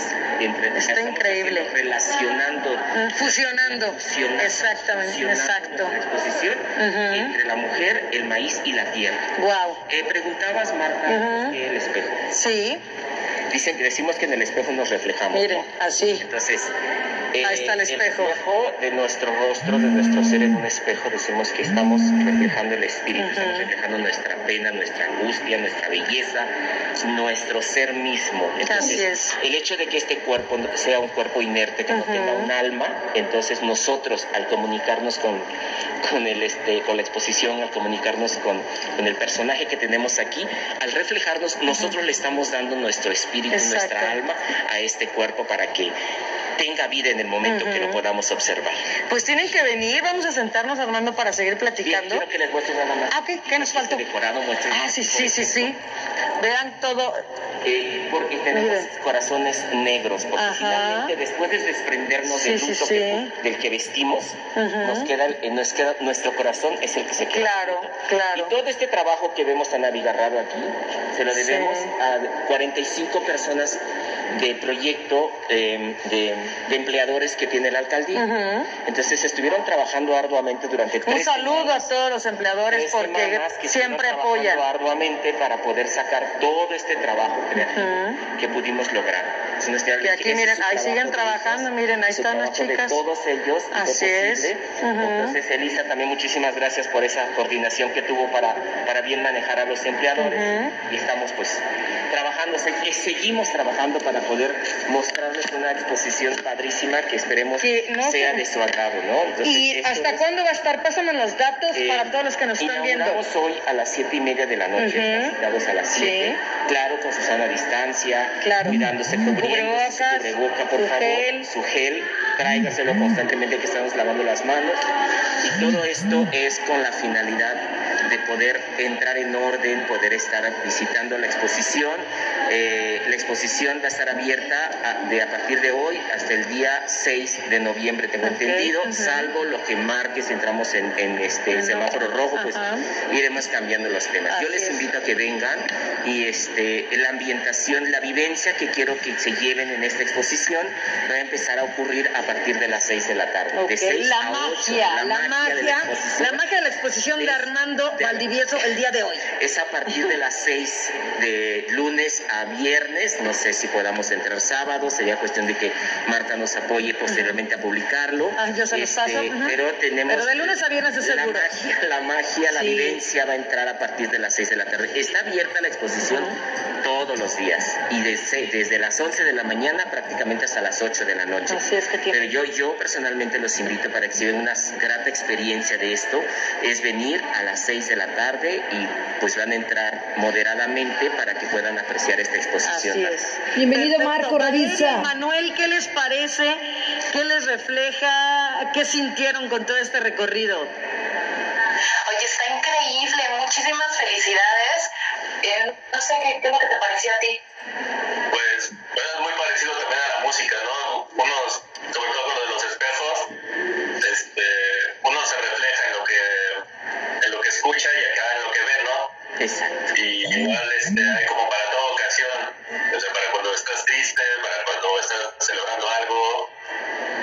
son cosas muy parecidas. Así es. Así es, Armando. ¿Qué le respondes a Manuel? Mire, la verdad, como le decía a las personas, es cuando empiezas en el proceso de creatividad, empiezas así como a imaginarte lo que quieres ver y vas en el camino y tropiezas y es tu experiencia la que te lleva a crear lo que lo que propones en un momento dado, ¿no? Me dicen mis hijas, es que qué fumaste para, para pensar en todo esto que haces. Entonces puedes relacionar. Les digo, pues yo creo que hoy en esta ocasión no, no he jalado ni siquiera un trago de incienso, pero bueno. Su cafecito, eso Café, sí. eso sí no debe de faltar. Ese es el café a echar la distancia. Eh, el aroma del rato ya creo que ya después de esto me va a empezar a generar otras ideas para otro momento. Pero precisamente de eso se trata, ¿no? De poder expresar, externar al público lo que uno piensa, lo que uno siente y lo que uno cree, más que nada, ¿no? Cuando tú haces algo con el corazón y, y le echas muchas ganas, en verdad sientes, hace rato, sientes lo que está ocurriendo. Hace un rato una señora de las que laboran aquí me dice, yo entro y siento que entro a otro espacio. Y fíjese, y tenemos la luz Se del día, siente la buena vibra Y, aquí. y- y en la tarde noche que ya empieza a bajar con las luces de las velas, pues y ya la experiencia va a ser diferente y queremos, tenemos un poco de música, ustedes que interpretan la música, no sé si han escuchado este un tema muy muy famoso y muy querido en el Istmo, que es como una marcha fúnebre para despedir a nuestros difuntos, que es la última palabra compuesto por Daniel Cepineda, un gran compositor que ya falleció, y tenemos un, una, una grabación padre que elegimos de Celso Chipilzáhuatl, La Última Palabra, El Dios Nunca Muere, La Martiniana, Celosa, bueno, una gran cantidad de piezas, también tenemos por ahí música de la Huasteca que grabamos para que esté ambientando el espacio. Y les digo, a partir de las 6 de la tarde es, es el compromiso y hoy inauguramos a las siete y media. Que va a haber mezcal, dicen que para todo, este, Para todo mal mezcal. y para todo bien también. Exacto. ¿Cómo ves, Valeria? Oye, me encanta la idea, la verdad es que sí dan muchas ganas de ir a dar la vuelta, sobre todo porque sí, efectivamente cambia mucho como el, el ambiente de día y todo muy bonito, pero en la noche se debe ver precioso la luz de las velas. Sí, o sea, seguro vamos a darnos una vuelta ahí, aunque sea no a tocar, pero mínimo para, para estar Para sentir, compartiendo a, para sentir a los seguidores. que se siente aquí, Valeria, te lo puedo decir yo. Se siente otro ambiente. eh, no sé, no lo puedo explicar, es diferente. Este, yo quiero Pero Yo quiero aprovechar para agradecer a la señora Livia Aldama Aparicio de la comunidad de San Pablo, Atlazalpan, Chalco, Estado de México. Ella, cuando yo le platiqué a su sobrino mi intención de cómo comunicar la exposición con el maíz, en ese momento se dio a la tarea de buscarme el maíz, de buscarme las piezas grandes para poder elaborar. Yo dije, ¿cómo puedo manifestar el maíz en esta exposición, en el, en el sepulcro? No. Entonces, también le quiero agradecer a la maestra María de Jesús, yo digo alias, alias mi esposa, que con sus manos mágicas me convirtió los, los, los este. Ay, ellos los- son igual. Mira, por eso se ríen. sí, Por eso se ríen, por eso se Digo, ríen. este, convirtió el maíz en collares y por eso ven collares por todos lados. Están increíbles. Le fascina tejer, ¿no? Y, y la verdad, pues tengo muchísimo que agradecer. Mis hijas son incondicionales de mis proyectos. Aquí han estado trabajando. Un gran amigo, exalumno de la Escuela de Folclor, David López, que también nos apoya porque de repente, híjoles, es mucho trabajo, es mucha tarea. Pero bueno, todo esto se, se- es, Es un posible conjunto. con el apoyo de, de la gente, ¿no? Y sobre todo porque les conect, los conectes con tus locuras. Dices tú, wow, sí es cierto, sí salió.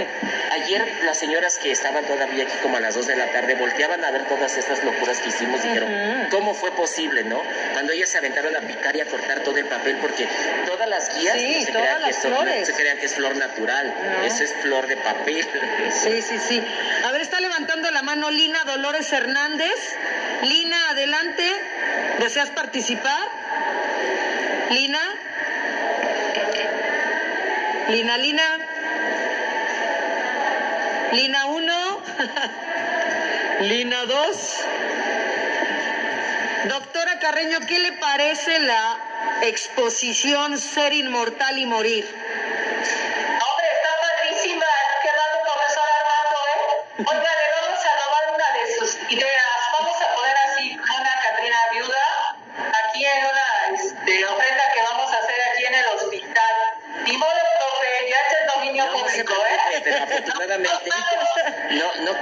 No quiero, contradecirla, pero sí me han preguntado si son Catrinas. Le digo, no, no son Catrinas. Son una exposición de, de indumentaria mexicana y este, la idea de meter este tipo de maniquís sin rostros precisamente Y sin es para manos. poder conectarnos, ¿no? En un momento dado, ¿qué es lo que nos da vida? Yo, por ejemplo, hablo mucho con las manos. Sí, hablo mucho, me expreso mucho con mi rostro, ¿no? Dice por eso de ese dicho de, de se pone, háblame con los ojos, ¿no? Muy bien, Háblame con los ojos, ¿no? Dice, no, cállate los ojos, dice, porque no Ajá. quieren que hables, ¿no? Exacto. ¿Por qué? Porque cuando hablas, expresas hasta con el rostro, ¿no? Y la idea de esta exposición es precisamente eso, hablar de luto como la frontera del duelo entre la vida y la muerte. Dice que sabio, es un ritual, es ese ritual para su despedida. Sabio maestro que nos enseña a dejar ir, a no aferrarnos. Es el amigo comprensivo que abraza nuestra pena en esas pérdidas que sí, que sí son para siempre. Es el luto el gran sanador de almas. Es el cordón umbilical entre los vivos y los muertos. Esa es la intención, esa es la vivencia que queremos que se lleven de esta exposición, el cual la verdad yo le agradezco nuevamente muchísimo a la maestra Consuelo, Consuelo Sánchez, el gran apoyo Sí. que nos brindan, Salvador, a Salvador también, Salvador que- nos apoya muchísimo, a Omar, a Omar que también López están atentos también, y pendientes siempre. de todo lo que pase en esas exposiciones, si están a la vuelta, que necesitas. Eso es un equipo, ¿no? Ese es un gran apoyo y sobre todo que abran estos espacios. Sí, como les digo, un altar es una réplica de un altar de una comunidad. Allá afuera, por ejemplo, hay muchos altares muy creativos, ¿sí? Quisimos hablar en esta ocasión de la mujer, que la mujer que desde mi, ¿Punto de mi vista? ser eh, merecen mis respetos. Yo fui criado casi por puras mujeres, tuve puras abuelas, no tuve abuelo. Fue- tuve muchas abuelas y, y me nutrieron mucho, tuve muchas vivencias y eso me hace. Tengo tres hijas y que eso también me permite convivir en esta temática, ¿no? Porque ya en estos momentos creo que lo importante es darles ese espacio, respetar sus ideas, permitirles crecer y ser. No tiene caso tener hijos que no les permitas poder ser en un momento dado. Nadie va a ser como tú. Tenemos que darles el espacio, ¿no? Y, estos, estas experiencias que mis hijas han vivido conmigo les han permitido precisamente a crecer. Y fíjese, doctor, ahorita hablando de madres y hablábamos de rebosos, una anécdota también que recuerdo esa vez que estábamos con Amelia Wolf ahí en la sala de espera. Había una mamá que traía exactamente tapado a su, a su niño que tenía labio leporino. Entonces, por consiguiente, eh, pues lo tapaba y lo cubría por seguridad, por pena, por todo incluido, ¿no?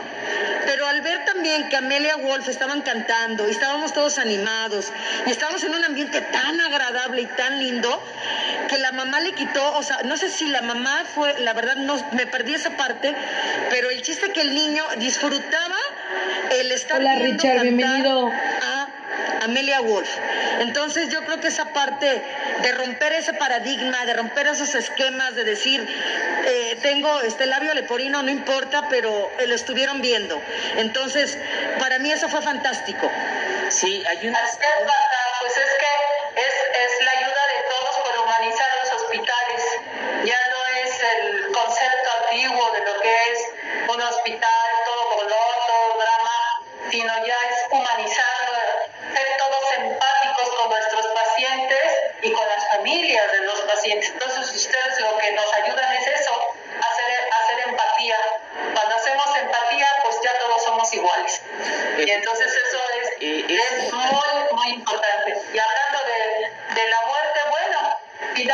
cuando hay muerte es que hubo vida y eso hay que celebrarlo. Exactamente, exacto. Y es que padre que ojalá pudiera ser, no sé, ustedes que están cerca de las mamás, enséñenles a portar un rebozo, a usar un rebozo para poder envolver a su hijo, porque realmente envolver a un hijo en un rebozo lo sigues conectando contigo.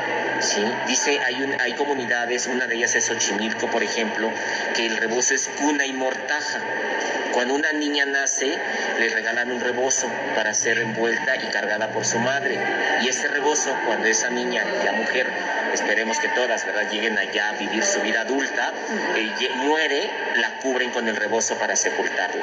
El rebozo da señorío, el rebozo da- es elegante, el rebozo es personalidad. cuna, el rebozo guarda penas, ¿no? Dicen que también sirvió de armas en la época de la revolución, dicen que las remojaban y se daban de rebozazos a ver quién aguantaba más, ¿no? Les quiero leer un- un, este, una frase de Carlos Fuentes que dice que el luto prolongado es una traición a la memoria del muerto. Wow. Hay zonas de la, de la- hay comunidades indígenas que guardan luto por un año. Y yo digo que lo- el luto deprime mucho, el negro, ¿no? En sí guardamos la pena del, del dolor. Por eso estamos de negro. De perder, de perder a un ser querido. Entonces, imagínense, y vestir de negro, pues es cuando entran esas prolongadas angustias, ¿no? Digo, podemos vestir de negro porque el negro es elegante. Claro. Pero vestirlo como luto, entonces es muy doloroso, ¿no? Y hablando de espejos, este Octavio Paz nos dice que la muerte es un espejo que refleja las vanas gesticulaciones de la vida. Hay otra frase muy padre de Tagore que dice, cuando mi voz calle con la muerte, mi corazón te seguirá hablando. Eso nuestra exposición se, se titula Ser inmortal y morir. Primero vivimos, nos inmortalizamos. Las mujeres nos dejan, nos heredan sus trajes, nos heredan su tradición, aunque después de muertas las seguimos recordando porque están presentes a través en nuestros corazones, en nuestras familias, en nuestros recuerdos, en nuestra memoria y el traje las hace presente. Nos da a recordar, ah, te acuerdas y el te acuerdas les da vida permanente. Y por eso decimos ser inmortal y morir. ¿Cómo ve, doctora Carreño? Está súper padre, de verdad, de verdad, muy cercano a lo que nosotros sentimos y nos falta expresar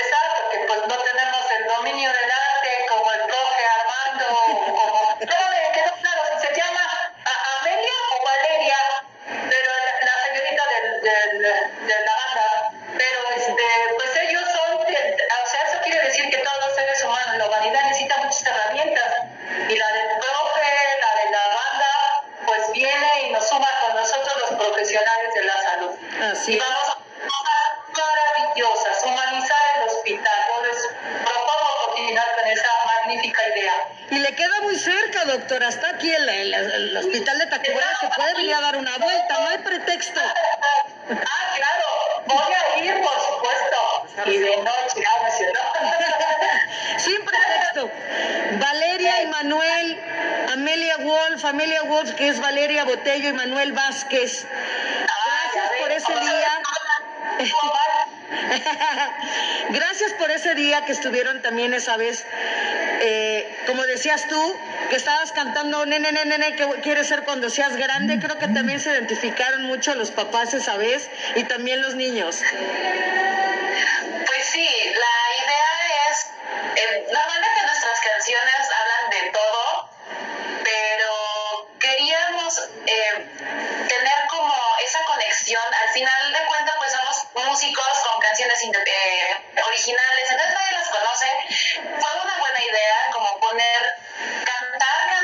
que ya conocían, que se sentían familiarizados, que a lo mejor o no, eh, sembraban una, una semillita para que los niños se pusieran a reflexionar sobre qué querían ser de grandes, tomando la idea de que van a seguir, de que todo va a estar bien. Es muy bonita, la verdad. Estuvo muy curioso y aparte muchos de los papás se animaron y se pusieron a cantar con nosotros. Entonces estuvo muy padre. Creo que fue una, Así, y sobre todo hablando de cantar, yo quiero que canten una canción que en esta época, bueno, ni mandada a hacer, ni mandada a planear, ni mandada a escribir. Es Carta al Corazón y quiero que todos los que nos están escuchando, y aquí que está también conmigo Armando, le escuche, que le recuerde también a la doctora Carreño y que todo el auditorio le escuche y vamos con esto. Así es que, Amelia Wolf, Carta al Corazón.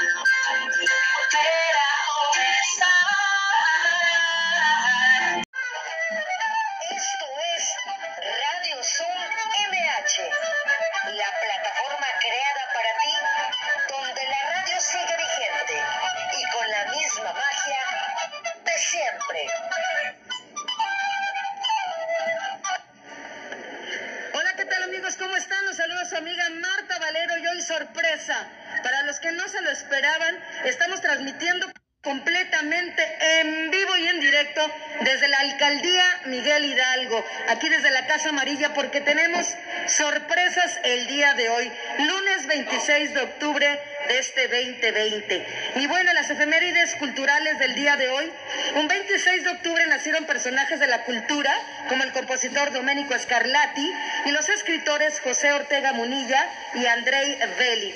Murieron el escritor Carlo Collodi, el pintor Di Cavalcanti y el lingüista Ángel Batisteza. Ok, no sé si- Ajá, ya, ya, ya, ¿verdad? Ahí estoy, ahí estoy, ahora sí. Y bueno, el escritor eh, Carlo Calodi y el pintor Di Cavalcanti y el lingüista Ángel Batisteza. El santoral del día de hoy, San Evaristo, Papa Judío, San Amando de Argentorato, San Antonio y San Beano.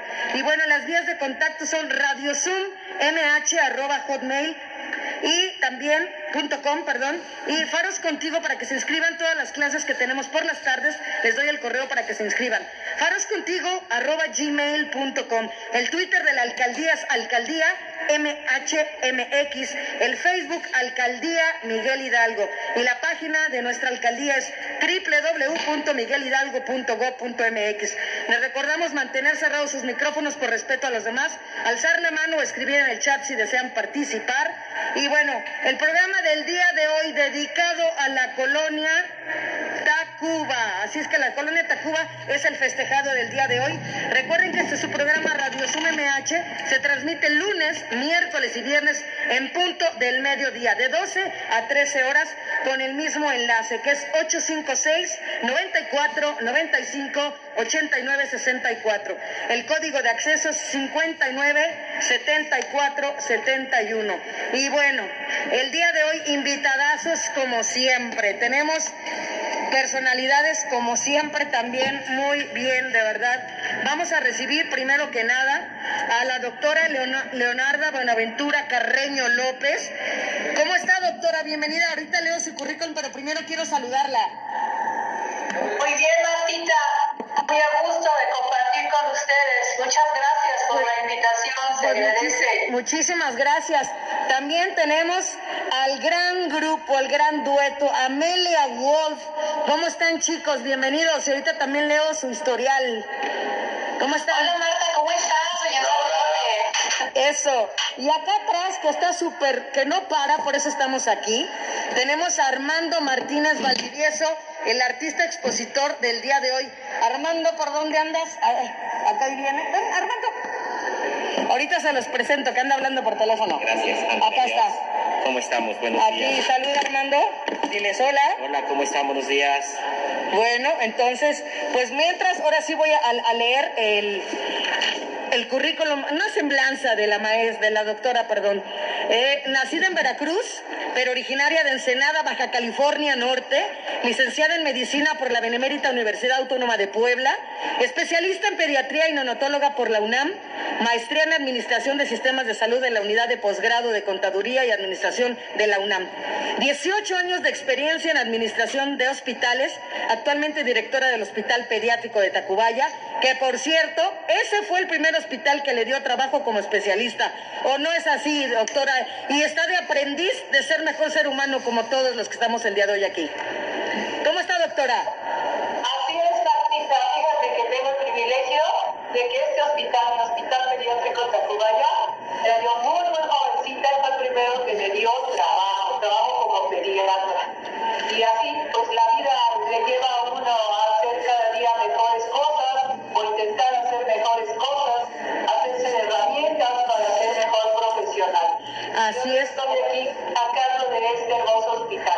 Pues ya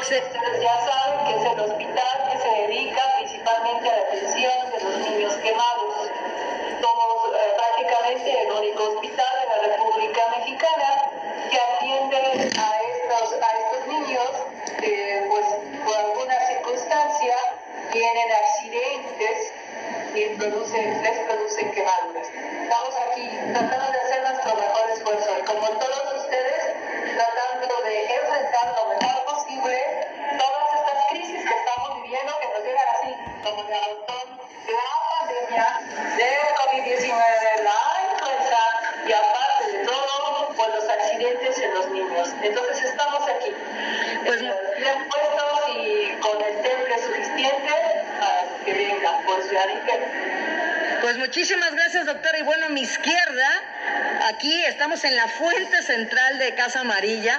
Tengo a Armando Martínez Valdivieso. Él nació en Juchitán de Zaragoza, del estado de Oaxaca, y realizó sus estudios como maestro en danza folclórica mexicana en el Instituto Nacional de Bellas Artes y estudió curaduría en la Universidad del Claustro de Sor Juana. A los 26 años fue coordinador de eventos culturales del gobierno de la Ciudad de México con el proyecto artístico por plazas, parques y jardines de la Cuauhtémoc, promoviendo diferentes manifestaciones artísticas. Es docente en historia de la indumentaria en México, que es lo que vamos a ver el día de hoy en la Escuela Nacional de Danza Folclórica del Instituto Nacional de Bellas Artes. Se ha dedicado nada más por más de 30 años al diseño y producción del vestuario y lleva más de 21 colaborando en diferentes asociaciones de charros, principalmente la Asociación Nacional de Charros. Es conferencista también y bueno, durante toda su trayectoria ha buscado difundir el traje en México a través de exposiciones y el pasado mes de septiembre colaboró con la licenciada Claudia Santos con la exposición de trajes de China Poblana de la colección Silvia García de Alba Águilas Vuelo de Libertad, que estuvo increíble. En la Casa Amarilla, aquí también, donde nos encontramos el día de hoy, enalteciendo a las mujeres que participaron en la Guerra de Independencia, con 38 horas de experiencia como promotor cultural. ¿Cómo estás? Bienvenido. Me hago tantito para gracias, Marta, muchísimas gracias. Sí, tenemos ya un buen rato hablando sobre temas de la cultura, hablando de fiestas, costumbres, tradiciones, y es la verdad un, gusto. Saludos, Clau. Cuando haces las cosas que te gustan, las haces de corazón y dijeron, dicho que dice, haces lo que te gusta y aparte te pagan, oye, pues qué padre, ¿verdad? Así es, así estamos. Entonces, pues bienvenido, de verdad, de verdad. Gracias. Ahorita vamos a hacer un recorrido con Armando, porque no para, ¿eh? Ahorita, ahorita se sentó conmigo, pero, pero nada más de puro, de puro milagro, pero está trabajoso como siempre. Él es una persona muy activa, yo creo que por eso nos identificamos. Y bueno, pues ahora nos vamos también, Armando, a presentar a Amelia Wolf, que nace con la necesidad de expresar aquello que todos llevamos dentro. Y bueno, ellos inician en el 2018, ellos son Valeria Botello y Manuel Vázquez. Se caracterizan por sus letras sinceras, cargadas de emoción e historias de amor en todas sus variantes. Su música es una fusión de sonidos frescos y digeribles propios del pop, con la intensidad y nostalgia de las guitarras noventeras de ese rock de los noventas. Y bueno, Amelia Wolf se adapta a cualquier tamaño de escenario y puede actuar en diferentes formatos según las características del venue. Y bueno, han estado en diferentes foros que obviamente han estado en parte de estas eh, locaciones de la alcaldía, como es en el Teatro Ángela Peralta, estuvieron también en la Prepa 4 en febrero, que estuvimos ahí con ellos, ahí estuvimos bailando, y bueno, también en escenarios vivos, que es lo que estamos este, viendo el día de hoy. Chicos, bienvenidos. Muchas gracias. Oye, pues qué gusto. Eh, también quería agradecerles a ustedes, a la alcaldía Miguel Hidalgo por la invitación, tanto de la entrevista como de sus espacios, prestarnos sus espacios para compartir nuestra música. Eh, a lo mejor vamos a platicar más al rato sobre esa pequeña intervención que tuvimos en, el hospital pediátrico que estuvo increíble. Pero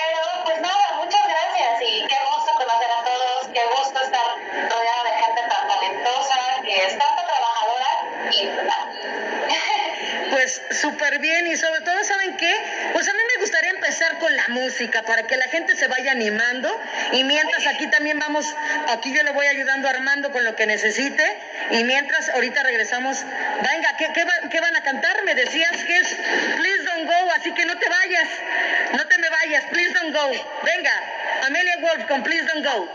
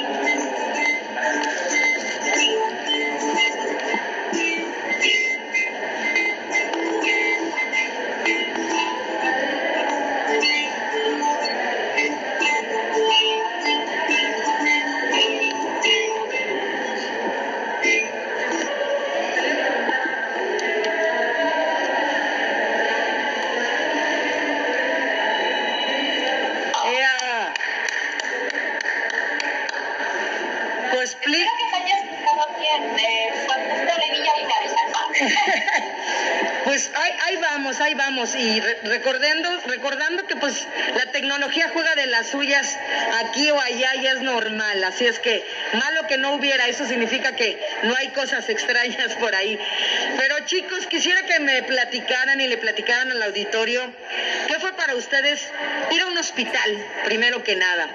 Después, cantarle a los niños de pediátrico de Tacubaya esa experiencia, qué sintieron, lo volverían a hacer, qué les dejó. Pues mira, la verdad es que nunca habíamos tenido esa experiencia y llegamos con un poco de miedo, si te somos sinceros. No sabíamos qué es lo que nos iba a esperar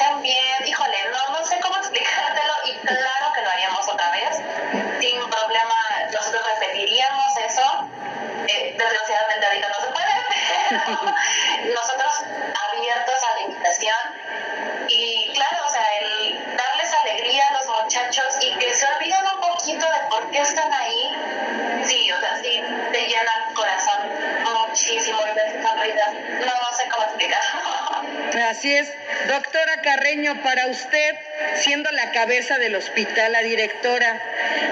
Recuerdo que usted fue la primera en abrirnos las puertas y se lo tengo que agradecer y que fuimos la maestra Consuelo Sánchez Salas y su servidora a hacerles la propuesta y ustedes fueron los padrinos de este proyecto.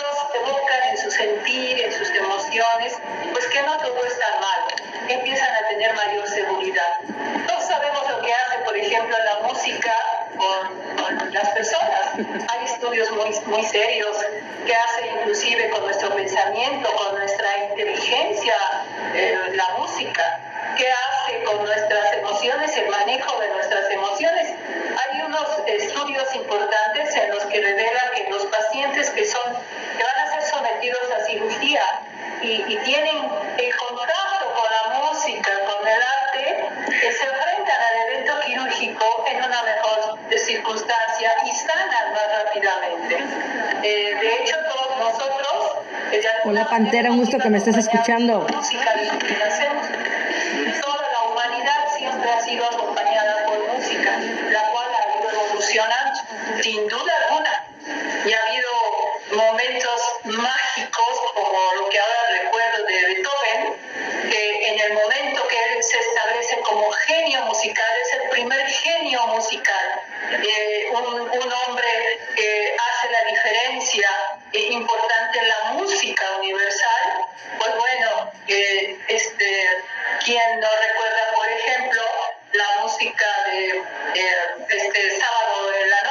de John Travolta. Claro. Y los ponemos a, escuchar adecuadamente, pues no, ni más ni menos que era la música de Beethoven tocada en una situación electrónica. Y eso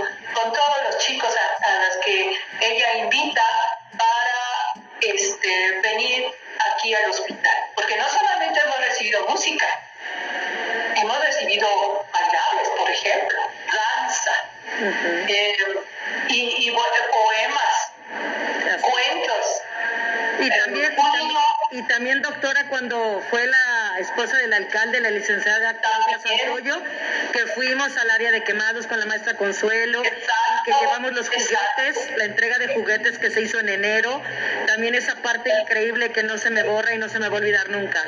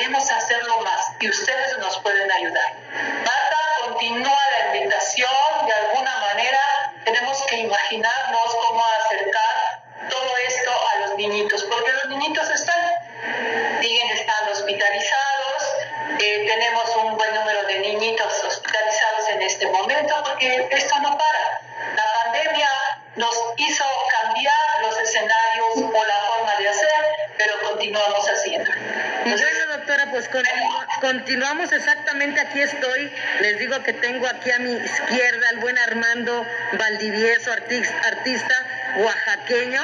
Y pues quiero preguntarle, ¿por qué? ¿Qué creen? Si ustedes vienen a la exposición que hoy se inaugura en la noche, eh, van a ver que tienen espejos, no tienen rostro, no tienen rostro ninguno de los vestidos. Y quiero que precisamente nos explique y nos platique gracias, muchísimas gracias Marta. La verdad es un, verdadero gusto poder estar aquí conversando con ustedes. Y en esta ocasión, bueno, yo agradezco mucho eh, la invitación de la señora Claudia Santoyo, del alcalde Víctor Hugo Romo, que nos abran estos espacios para poder manifestar las diferentes expresiones artísticas y culturales en beneficio de la cultura mexicana. Y si bien es cierto, es complicado que en estos tiempos hablemos de una exposición fuera de, fuera de hablar de un altar de muertos. Pero bueno, para bien o para mal, la muerte en su contexto pues es muy amplia. En esta ocasión, eh, se nos, yo, bueno, ¿qué les puedo decir? Estudio la indumentaria en México, es la materia que imparto en la Escuela Nacional de Danza Folclórica Mexicana, de la cual también ustedes son vecinos, que se encuentra detrás del Auditorio Nacional. Es mi casa, ahí estudié y ahí estoy trabajando, afortunadamente. Bien, eh, antes que nada, bueno, me gustaría comentarles la importancia que tiene la indumentaria en nuestro país. La indumentaria en nuestro país nos da identidad. A través de la indumentaria nosotros podemos encontrar o distinguir a las personas de dónde son originarias, ¿sí? Y lo importante de todo esto es que las comunidades en torno, incluyendo las entidades federativas, preservan y conservan sus costumbres y tradiciones. Y vestirlas, eso es el gran lujo. Aquí no estamos hablando si el traje de la teguana es más elaborado, si el traje de la rarámuri es menos. Cada quien tiene su propio concepto de vida a través de su indumentaria. Y bien, en esta ocasión estamos hablando de luto en México. Nos va arraigando a, nuestros antepasados, cómo el luto nos va dando ese espacio precisamente para, para poder eh, encontrarnos con, con, los nuestros en un momento dado, arraigarnos a ellos para, como yo digo, es el cordón umbilical finalmente. Para mí, es hablar de, luto, es hablar de un cordón umbilical, una unión que nos permite retener un poco a nuestros, antepasados, a nuestros muertos que, se nos están yendo. Hay un momento, hay un, espacio entre, la vida y la muerte, sepultamos, este, pero nos queda ese arraigo de amor, de recuerdo y que no los queremos dejar ir. ¿Sí? Eso es lo importante en esta ocasión que estamos mostrando 15 trajes de diferentes entidades, de diferentes comunidades. Tenemos desde Oaxaca, Chihuahua con los rarámuris, eh, tenemos un traje representativo de Campeche que realmente es una recreación del traje representativo, lo hicimos de luto y, y así sucede. Ahorita vamos a hacer el recorrido Ujú, y, exacto, este, y bueno, para que nos vayan conociendo Sí. paso a paso y vamos dando precisamente la explicación de la importancia que estemos hablando en esta ocasión del contexto de la indumentaria mexicana en el luto. Pues, ¿qué te parece, Armando, si vamos dando la vuelta para que pues vayamos viendo, haciendo esta transmisión? Eh, y pues vamos a recorrer. Tú me dices por dónde empezamos. Pues sí, empezamos por aquí, desde aquí, mira. Por vamos aquí. A, vamos a hacer, Miren. vamos a dar un poco. Bien, comento. Dicen que, el- que el luto es la expresión mediante, medianamente formalizada de responder a la muerte. Es la muestra externa de los sentimientos de pena y duelo. Ante el fallecimiento de un ser querido, es el atuendo para despedirse del difunto. Aquí tenemos, por ejemplo, un traje de luto de la región del Istmo de Tehuantepec. Este traje es de Juchitán, Oaxaca, De tu tierra. de mi tierra natal. De tu tierra. Y como ven, esta es una, este, le llamamos nosotros huipil grande o resplandor, y las mujeres en tiempos de luto lo usan en esta, en esta posición. ¿Por qué? Porque les cubre el rostro, les cubre la cabeza. ¿sí? Saludos, Entonces, Sergio. negro, Gracias por es el- escucharnos. El tema del color en el luto en cualquiera de las regiones, ¿no? Pero en este específicamente, la mujer viste su traje, su huipil y su falda, y su resplandor, perdón, y su huipil grande. Digo, resplandor es cuando se invierte. En esta ocasión es porque esto es dentro del misticismo. Y cuando se invierte y esto la, se voltea, es cuando es de fiesta. En esta ocasión es de liturgia. Wow. Este, bien, eh, ahorita regresamos al sepulcro que tengo al- Ujú. relacionado y después hablamos del espejo. Este es de, de San Pedro ver. Este traje es de San Pedro Izcatlán, es del Alto Papaloapan. Este traje está bordado a mano sobre manta y también lo mandamos a hacer exclusivamente para esta ocasión. Eh, estamos hablando también del estado de Oaxaca. Y bien, vámonos para este lado. ¿Por qué será Oaxaca? ¿Por qué será Oaxaca? bueno, también tenemos, pero también tenemos, por ejemplo, Eso. este traje Mira, qué hermoso. Que, está, que es de Xochixtlahuaca, de la región de la Costa Chica del estado de Guerrero. Y, y si bajas un poquito, Marta, nada más para que veas la labor que le hacen en las faldas. ¿sí? En esta ocasión. Guau, está precioso el ocasión, bordado. Metimos un huipil de diario, porque si algo distingue a la región de la costa del estado de Guerrero, precisamente es el trabajo de telar de cintura que han heredado desde la época prehispánica. Eh, los amuzgas son una región que aún conservan al 100% desde su producción, su manufactura, hasta su- sus materiales. Ellos aún recolectan todo el material eh, natural de la, del algodón. Encuentran desde el algodón blanco, el algodón coyuchi, y ellos son los productores. Eso es- le, le llaman ellos eh, algodón natural. Bien, esta es una recreación del traje de ranchera de principios del siglo pasado, más o menos como por los años 20, no sé si Está hermoso ustedes. también. Después en los 40, 50 se empezaron a ver en el cine nacional. Es una recreación del traje de ranchera con, Con su rebozo, su rebozo, siempre. el rebozo Toda su rebozo. Nos, nos- dijera, nos, nos acoge. Sí, que nos identifica. Abraza, nos abraza, Ajá. abraza nuestros sentimientos. El rebozo abraza nuestras penas, el rebozo abraza nuestras alegrías. Nuestro corazón. Nuestro corazón en la coquetería, bueno, también es, es el rebozo es muy coqueto. Da Sí. señorío. Mi abuela decía cuando las mujeres salían de casa, veía, las veía atravesarse, ¿no? Una mujer que no lleva rebozo no es una señora. Wow. Entonces todas las señoras A partir de hoy me llevo mi rebozo. a partir de hoy para distinguirnos como Exacto. se vestían como señoras. Y aquí tenemos un traje del grupo étnico Tene de la de la Huasteca Potosina. Ese traje también, este quechquien es un quechquien, este lo mandamos a elaborar precisamente para esta ocasión.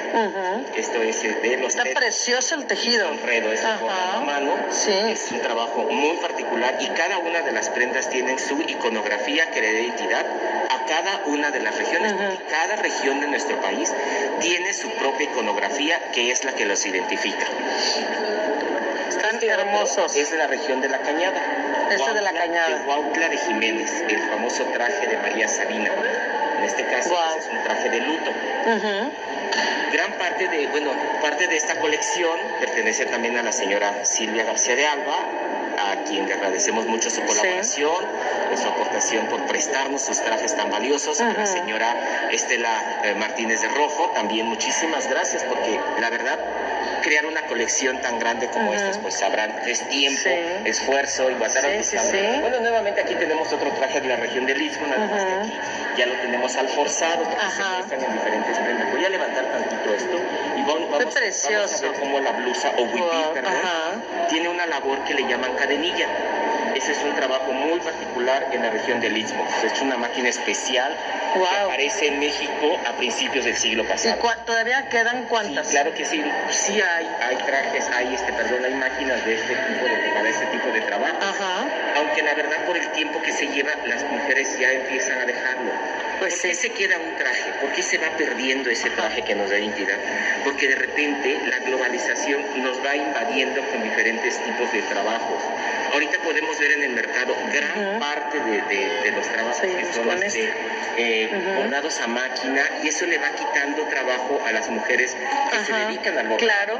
Este es un traje de mestiza es una mestiza yucateca de Yucatán. Este es de Yucatán. está también trabajado en luto. Es muy comúnmente este traje se, se le denomina es un terno. Terno. Dicen terno ¿por qué? porque esta primera pieza este, se, perdón, se conforma en tres piezas. El jubón, Jubón, el hipil el y el fustán, que es el de abajo. y Ok. Son tres piezas, terno de tres. Ok, ajá. Entonces, bueno, aquí tenemos una recreación de un traje de Valparaíso, Zacatecas. Ujú. Estos trajes también fueron de Está muy usados bonito en también. país, en esta zona, a principios del siglo pasado y poco a poco se fueron perdiendo. Vuelvo a repetirles, la misma globalización eh, Ha hecho nos que- vamos modernizando sí. y vamos usando algunas prendas que en un momento dado nos vayan eh, sacando de nuestro contexto, ¿no? Nos vamos aculturizando de tal manera que Los, los collares, por ejemplo. Bueno, este quería llegar al final Ah, con ah, ah, pues seguimos, seguimos, seguimos. Seguimos, sí Si es que yo los veo y me encantan todos. Sí, perfecto. Ajá. Y este Es un traje, está bordado a máquina también, si quieres ver hasta aquí Ujú. abajo, le llaman bordados de araña. Ujú. ¿sí? Esto es bordado, es un trabajo hecho en Jaltocán de la Huasteca hidalguense. Ujú. Allá mis grandes amigos de la Huasteca hidalguense, que es, la verdad hacen un trabajo maravilloso. ¿sí? Y esto es un traje ya posterior, ya con esta composición de esta falda que lleva arriba, ya representa la región de la Te, Huasteca. te comento que nos están viendo hasta España, ¿eh? Ah. Acaba, acaba de ingresar personas que están desde España y bueno que te- sepan que tenemos una gran colección de trajes mexicanos que nos da muchísimo gusto dar muestra de ellos y sobre todo hablar de sus procesos, de sus cambios. Esto se hace con la intención de preservar una costumbre, preservar una tradición en primer término. Ujú. En segundo, hacemos un trabajo para que la gente valore estos, estas grandes obras de arte que, Sí. que nuestras mujeres indígenas este, nos trabajan y de repente se va perdiendo. ¿Por qué?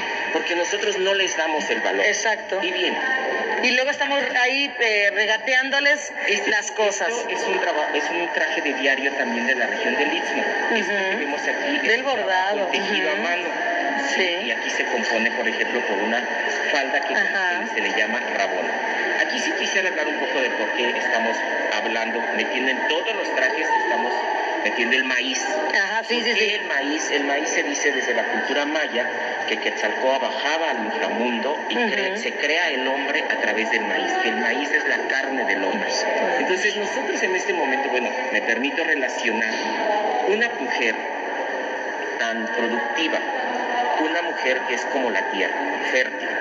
Sepultas a una mujer y esta mujer nutre nuevamente la tierra con su cuerpo, sirve de abono a la tierra y de la tierra nace el maíz, que es en nuestra cultura mexicana es Ujú. el alimento del mexicano desde la época prehispánica. ¿no? Es una gran herencia que nos dejaron los mesoamericanos, el cual entonces nosotros empezamos a relacionar. Por eso cuando lleguemos al sepulcro Ujú. vamos a ver cómo nuestra ofrenda del sepulcro está hecho de maíz. ¿no? Y bien, es Los solanes, ve este hermosa está, sí. Vemos también que está el maíz Presente, maíz presente. en cada uno de los trajes tenemos una gran variedad de maíces. Entonces, este, por ejemplo, es negro, el pasado era blanco con rojo, y hemos visto collares de maíz rojo, ¿no? Sí, sí, sí. Quiero darle las gracias, por ejemplo, a este. Ahorita les doy los datos de las personas de que me hicieron el, el beneficio de, Sí, están de tener preciosos. estos collares. Están maíz. preciosos. Bueno, llegaremos al tema del agradecimiento. sí. Hay mucho, mucho que, que tra- que trabajar. Y bien, aquí estamos en este sepulcro que yo le llamo la puerta del cielo. Ve nomás, increíble. La cultura purépecha eh, arman esta estructura y que por este espacio es por donde vendrán los difuntos, las almas, a recibir las ofrendas. Y en la ofrenda, bueno, va a hacer cempasúchil y este, el maíz, porque le estamos dedicando también esto, esta exposición al maíz. Entre, Está increíble. Relacionando Fusionando. fusionando- Exactamente, fusionando exacto. nuestra exposición entre la mujer, el maíz y la tierra. Wow. Eh, preguntabas, Marta, Ujú. ¿por qué el espejo? Sí, Dicen que decimos que en el espejo nos reflejamos. miren, ¿no? así. Entonces, eh, Ahí está el espejo. de nuestro rostro, de nuestro ser en un espejo, decimos que estamos reflejando el espíritu, estamos reflejando nuestra pena, nuestra angustia, nuestra belleza, nuestro ser mismo. Así es. el hecho de que este cuerpo sea un cuerpo inerte, que no tenga un alma, entonces nosotros al comunicarnos con, con, el, este, con la exposición, al comunicarnos con, con el personaje que tenemos aquí, al reflejarnos, nosotros le estamos dando nuestro espíritu, Exacto. nuestra alma a este cuerpo para que tenga vida en el momento que lo podamos observar. Pues tienen que venir, vamos a sentarnos Armando para seguir Bien, platicando. quiero que les muestre nada más. Ah, ok, ¿qué nos decorado, muestren Ah, sí, sí, sí, sí. Vean todo. eh, porque tenemos Miren. corazones negros, porque Ajá. finalmente después de desprendernos Sí, del luto sí. que- del que vestimos, nos queda, eh, nos queda nuestro corazón es el que se queda. Claro, claro. Y todo este trabajo que vemos tan abigarrado aquí, se lo debemos a 45 personas de proyecto eh, de, de empleadores que tiene la alcaldía. Ujú. Entonces estuvieron trabajando arduamente durante Un tres saludo semanas a todos los empleadores porque que siempre apoyan. arduamente para poder sacar todo este trabajo creativo Ujú. que pudimos lograr. Que aquí, miren, ahí siguen trabajando, ellos, miren, ahí están las trabajo de chicas. todos ellos Así es. posible. Ujú. Entonces, Elisa, también muchísimas gracias por esa coordinación que tuvo para, para bien manejar a los empleadores. Y estamos, pues, trabajando, se- seguimos trabajando para poder mostrarles una exposición padrísima que esperemos Sí, no, sea que- de su agrado, ¿no? Entonces, ¿Y hasta es- cuándo va a estar? Pásame los datos eh, para todos los que nos están viendo. hoy a las siete y media de la noche, están citados a las Sí. siete. Claro, con Susana a distancia, Claro. cuidándose, cubriéndose, su cubreboca, por su favor, gel. su gel, tráigaselo constantemente que estamos lavando las manos.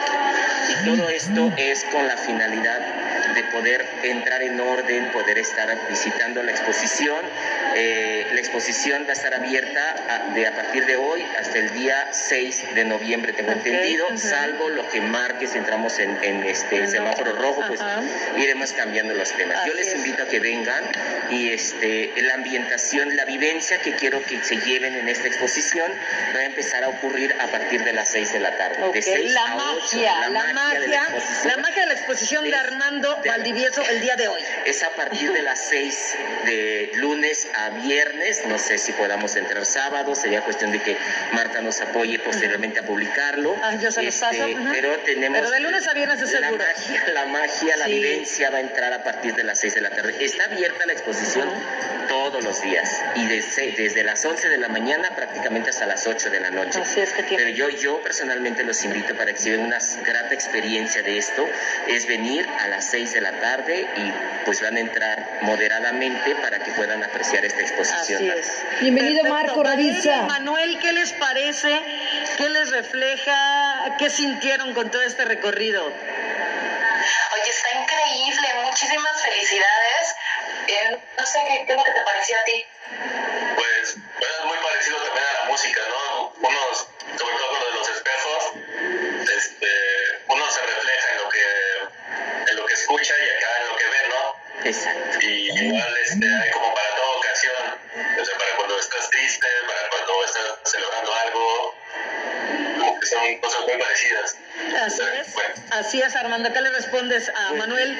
Mire, la verdad, como le decía a las personas, es cuando empiezas en el proceso de creatividad, empiezas así como a imaginarte lo que quieres ver y vas en el camino y tropiezas y es tu experiencia la que te lleva a crear lo que lo que propones en un momento dado, ¿no?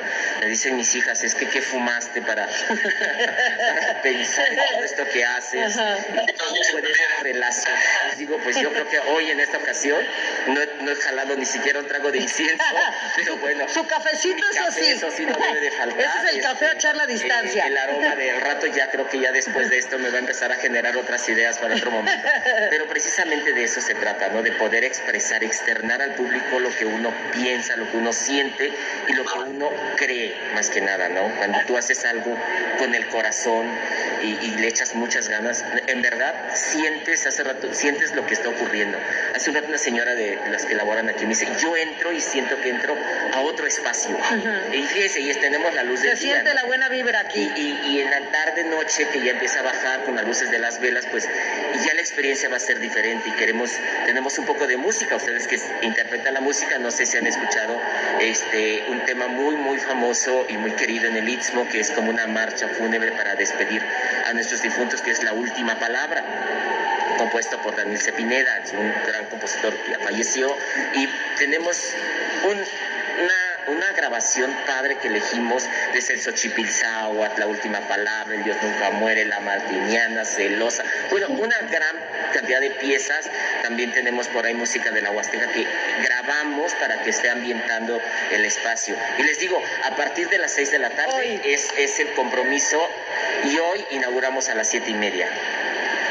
¿Cómo Imagino ves? que va a haber mezcal, dicen que para todo, este, Para todo mal mezcal. y para todo bien también. Exacto. ¿Cómo ves, Valeria? Oye, me encanta la idea, la verdad es que sí dan muchas ganas de ir a dar la vuelta, sobre todo porque sí, efectivamente cambia mucho como el, el ambiente de día y todo muy bonito, pero en la noche se ha de ver precioso la luz de las velas. Sí, o sea, seguro vamos a darnos una vuelta ahí, aunque sea no a tocar, pero mínimo para, para estar Para sentir, compartiendo a, para sentir a los esa energía seguidores. que se siente aquí, Valeria, te lo puedo decir yo. Se siente otro ambiente. eh, no sé, no lo puedo explicar, es diferente. Este, yo quiero Pero Yo quiero aprovechar para agradecer a la señora Livia Aldama Aparicio de la comunidad de San Pablo, Atlazalpan, Chalco, Estado de México. Ella, cuando yo le platiqué a su sobrino mi intención de cómo comunicar la exposición con el maíz, en ese momento se dio la tarea de buscarme el maíz, de buscarme las piezas grandes para poder elaborar. Yo dije, ¿cómo puedo manifestar el maíz en esta exposición, en el, en el sepulcro? No. Entonces, también le quiero agradecer a la maestra María de Jesús, yo digo alias, alias mi esposa, que con sus manos mágicas me convirtió los, los, los este, Ay, ellos los- dos igual. Mira, por eso se ríen. sí, Por eso se ríen, por eso se Digo, ríen. este, convirtió el maíz en collares y por eso ven collares por todos lados. Están ¿no? Increíbles. Le fascina tejer, ¿no? Y, y la verdad, pues tengo muchísimo que agradecer. Mis hijas son incondicionales de mis proyectos, aquí han estado trabajando. Un gran amigo, exalumno de la Escuela de Folclor, David López, que también nos apoya porque de repente, híjoles, es mucho trabajo, es mucha tarea. Pero bueno, todo esto se, se- es, Es posible con el apoyo de, de la gente, ¿no? Y sobre todo porque les conect, los conectes con tus locuras, dices tú, wow, sí es cierto, sí salió. Ayer las señoras que estaban todavía aquí como a las 2 de la tarde volteaban a ver todas estas locuras que hicimos dijeron, ¿cómo fue posible, no? Cuando ellas se aventaron a picar y a cortar todo el papel, porque todas las guías Sí, no se, crean que son- no flores. se crean que es flor natural, No. eso es flor de papel. Sí, sí, sí. A ver, está levantando la mano Lina Dolores Hernández. Lina, adelante. ¿Deseas participar? Lina. Lina, Lina. Lina 1. Lina 2. Doctora Carreño, ¿qué le parece la exposición Ser Inmortal y Morir?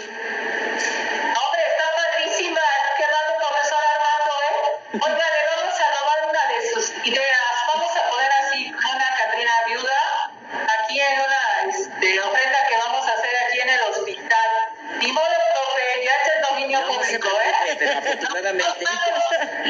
quiero, no quiero contradecirla, pero sí me han preguntado si son Catrinas. Le digo, no, no son Catrinas.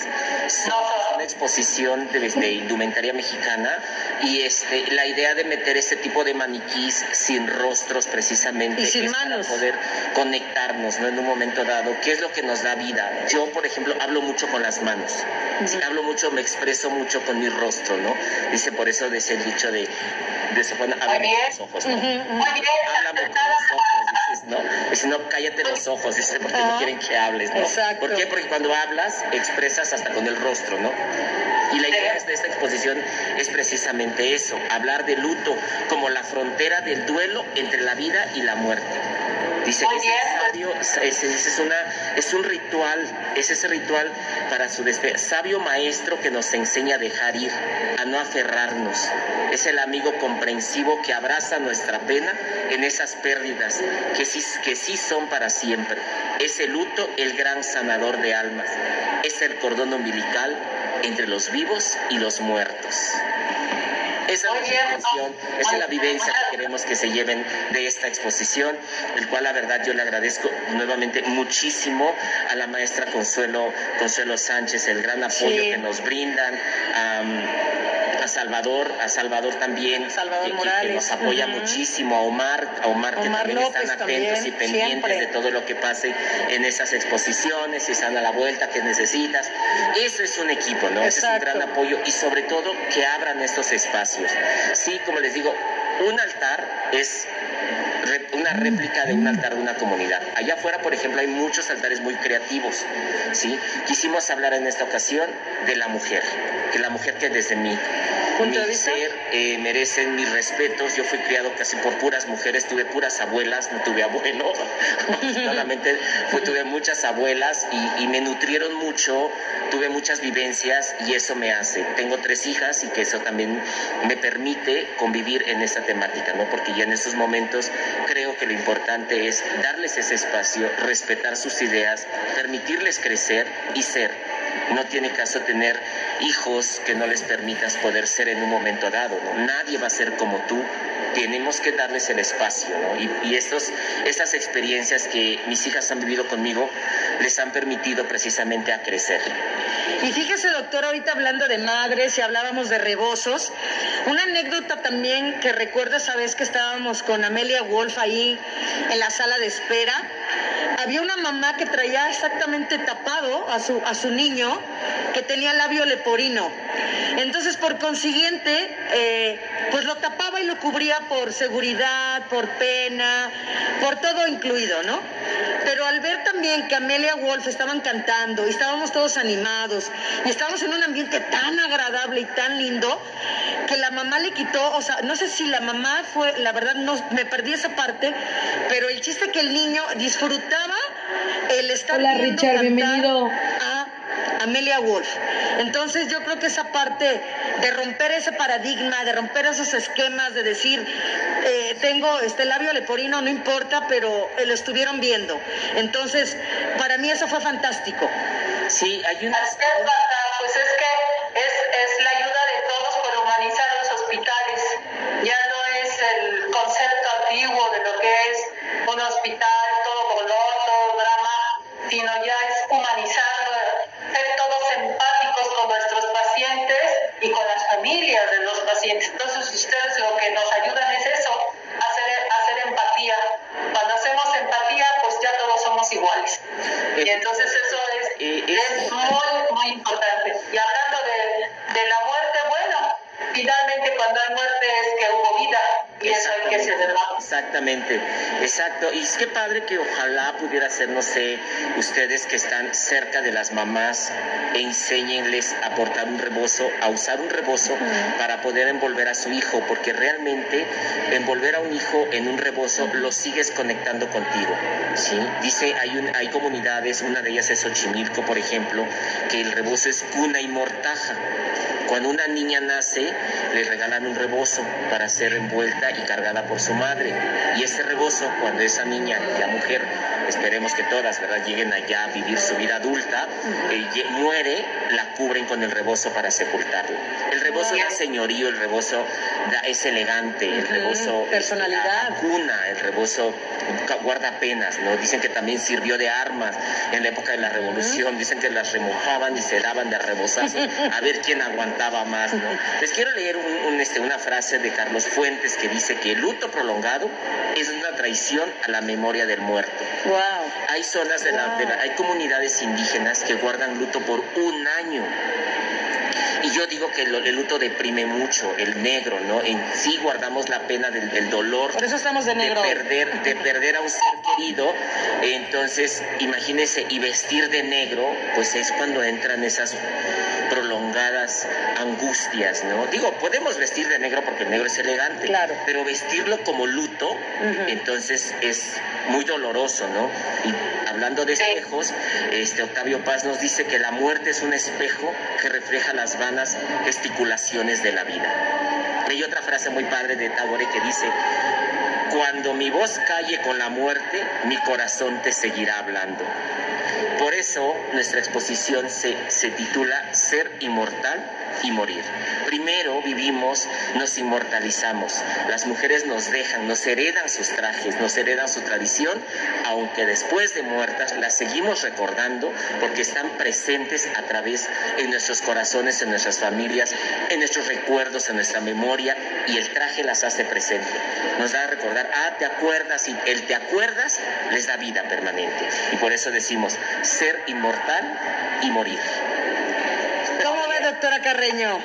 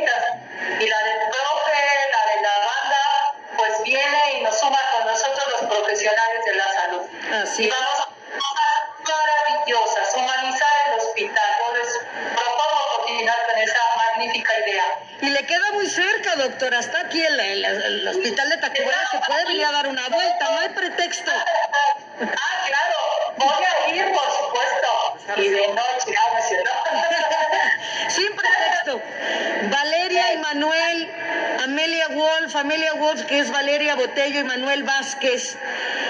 Gracias por ese día. Gracias por ese día que estuvieron también esa vez. Eh, como decías tú, que estabas cantando nene, nene, nene, que quieres ser cuando seas grande. Creo que también se identificaron mucho los papás esa vez y también los niños.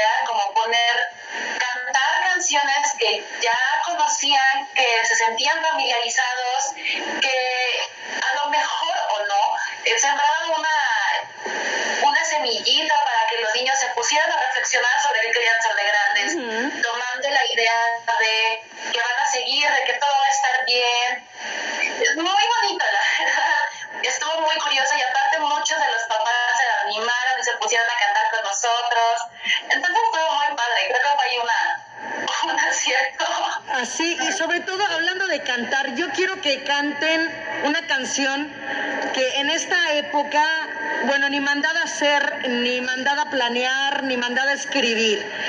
Es Carta al Corazón y quiero que todos los que nos están escuchando, y aquí que está también conmigo Armando, le escuche, que le recuerde también a la doctora Carreño y que todo el auditorio le escuche y vamos con esto. Así es que, Amelia Wolf, Carta al Corazón.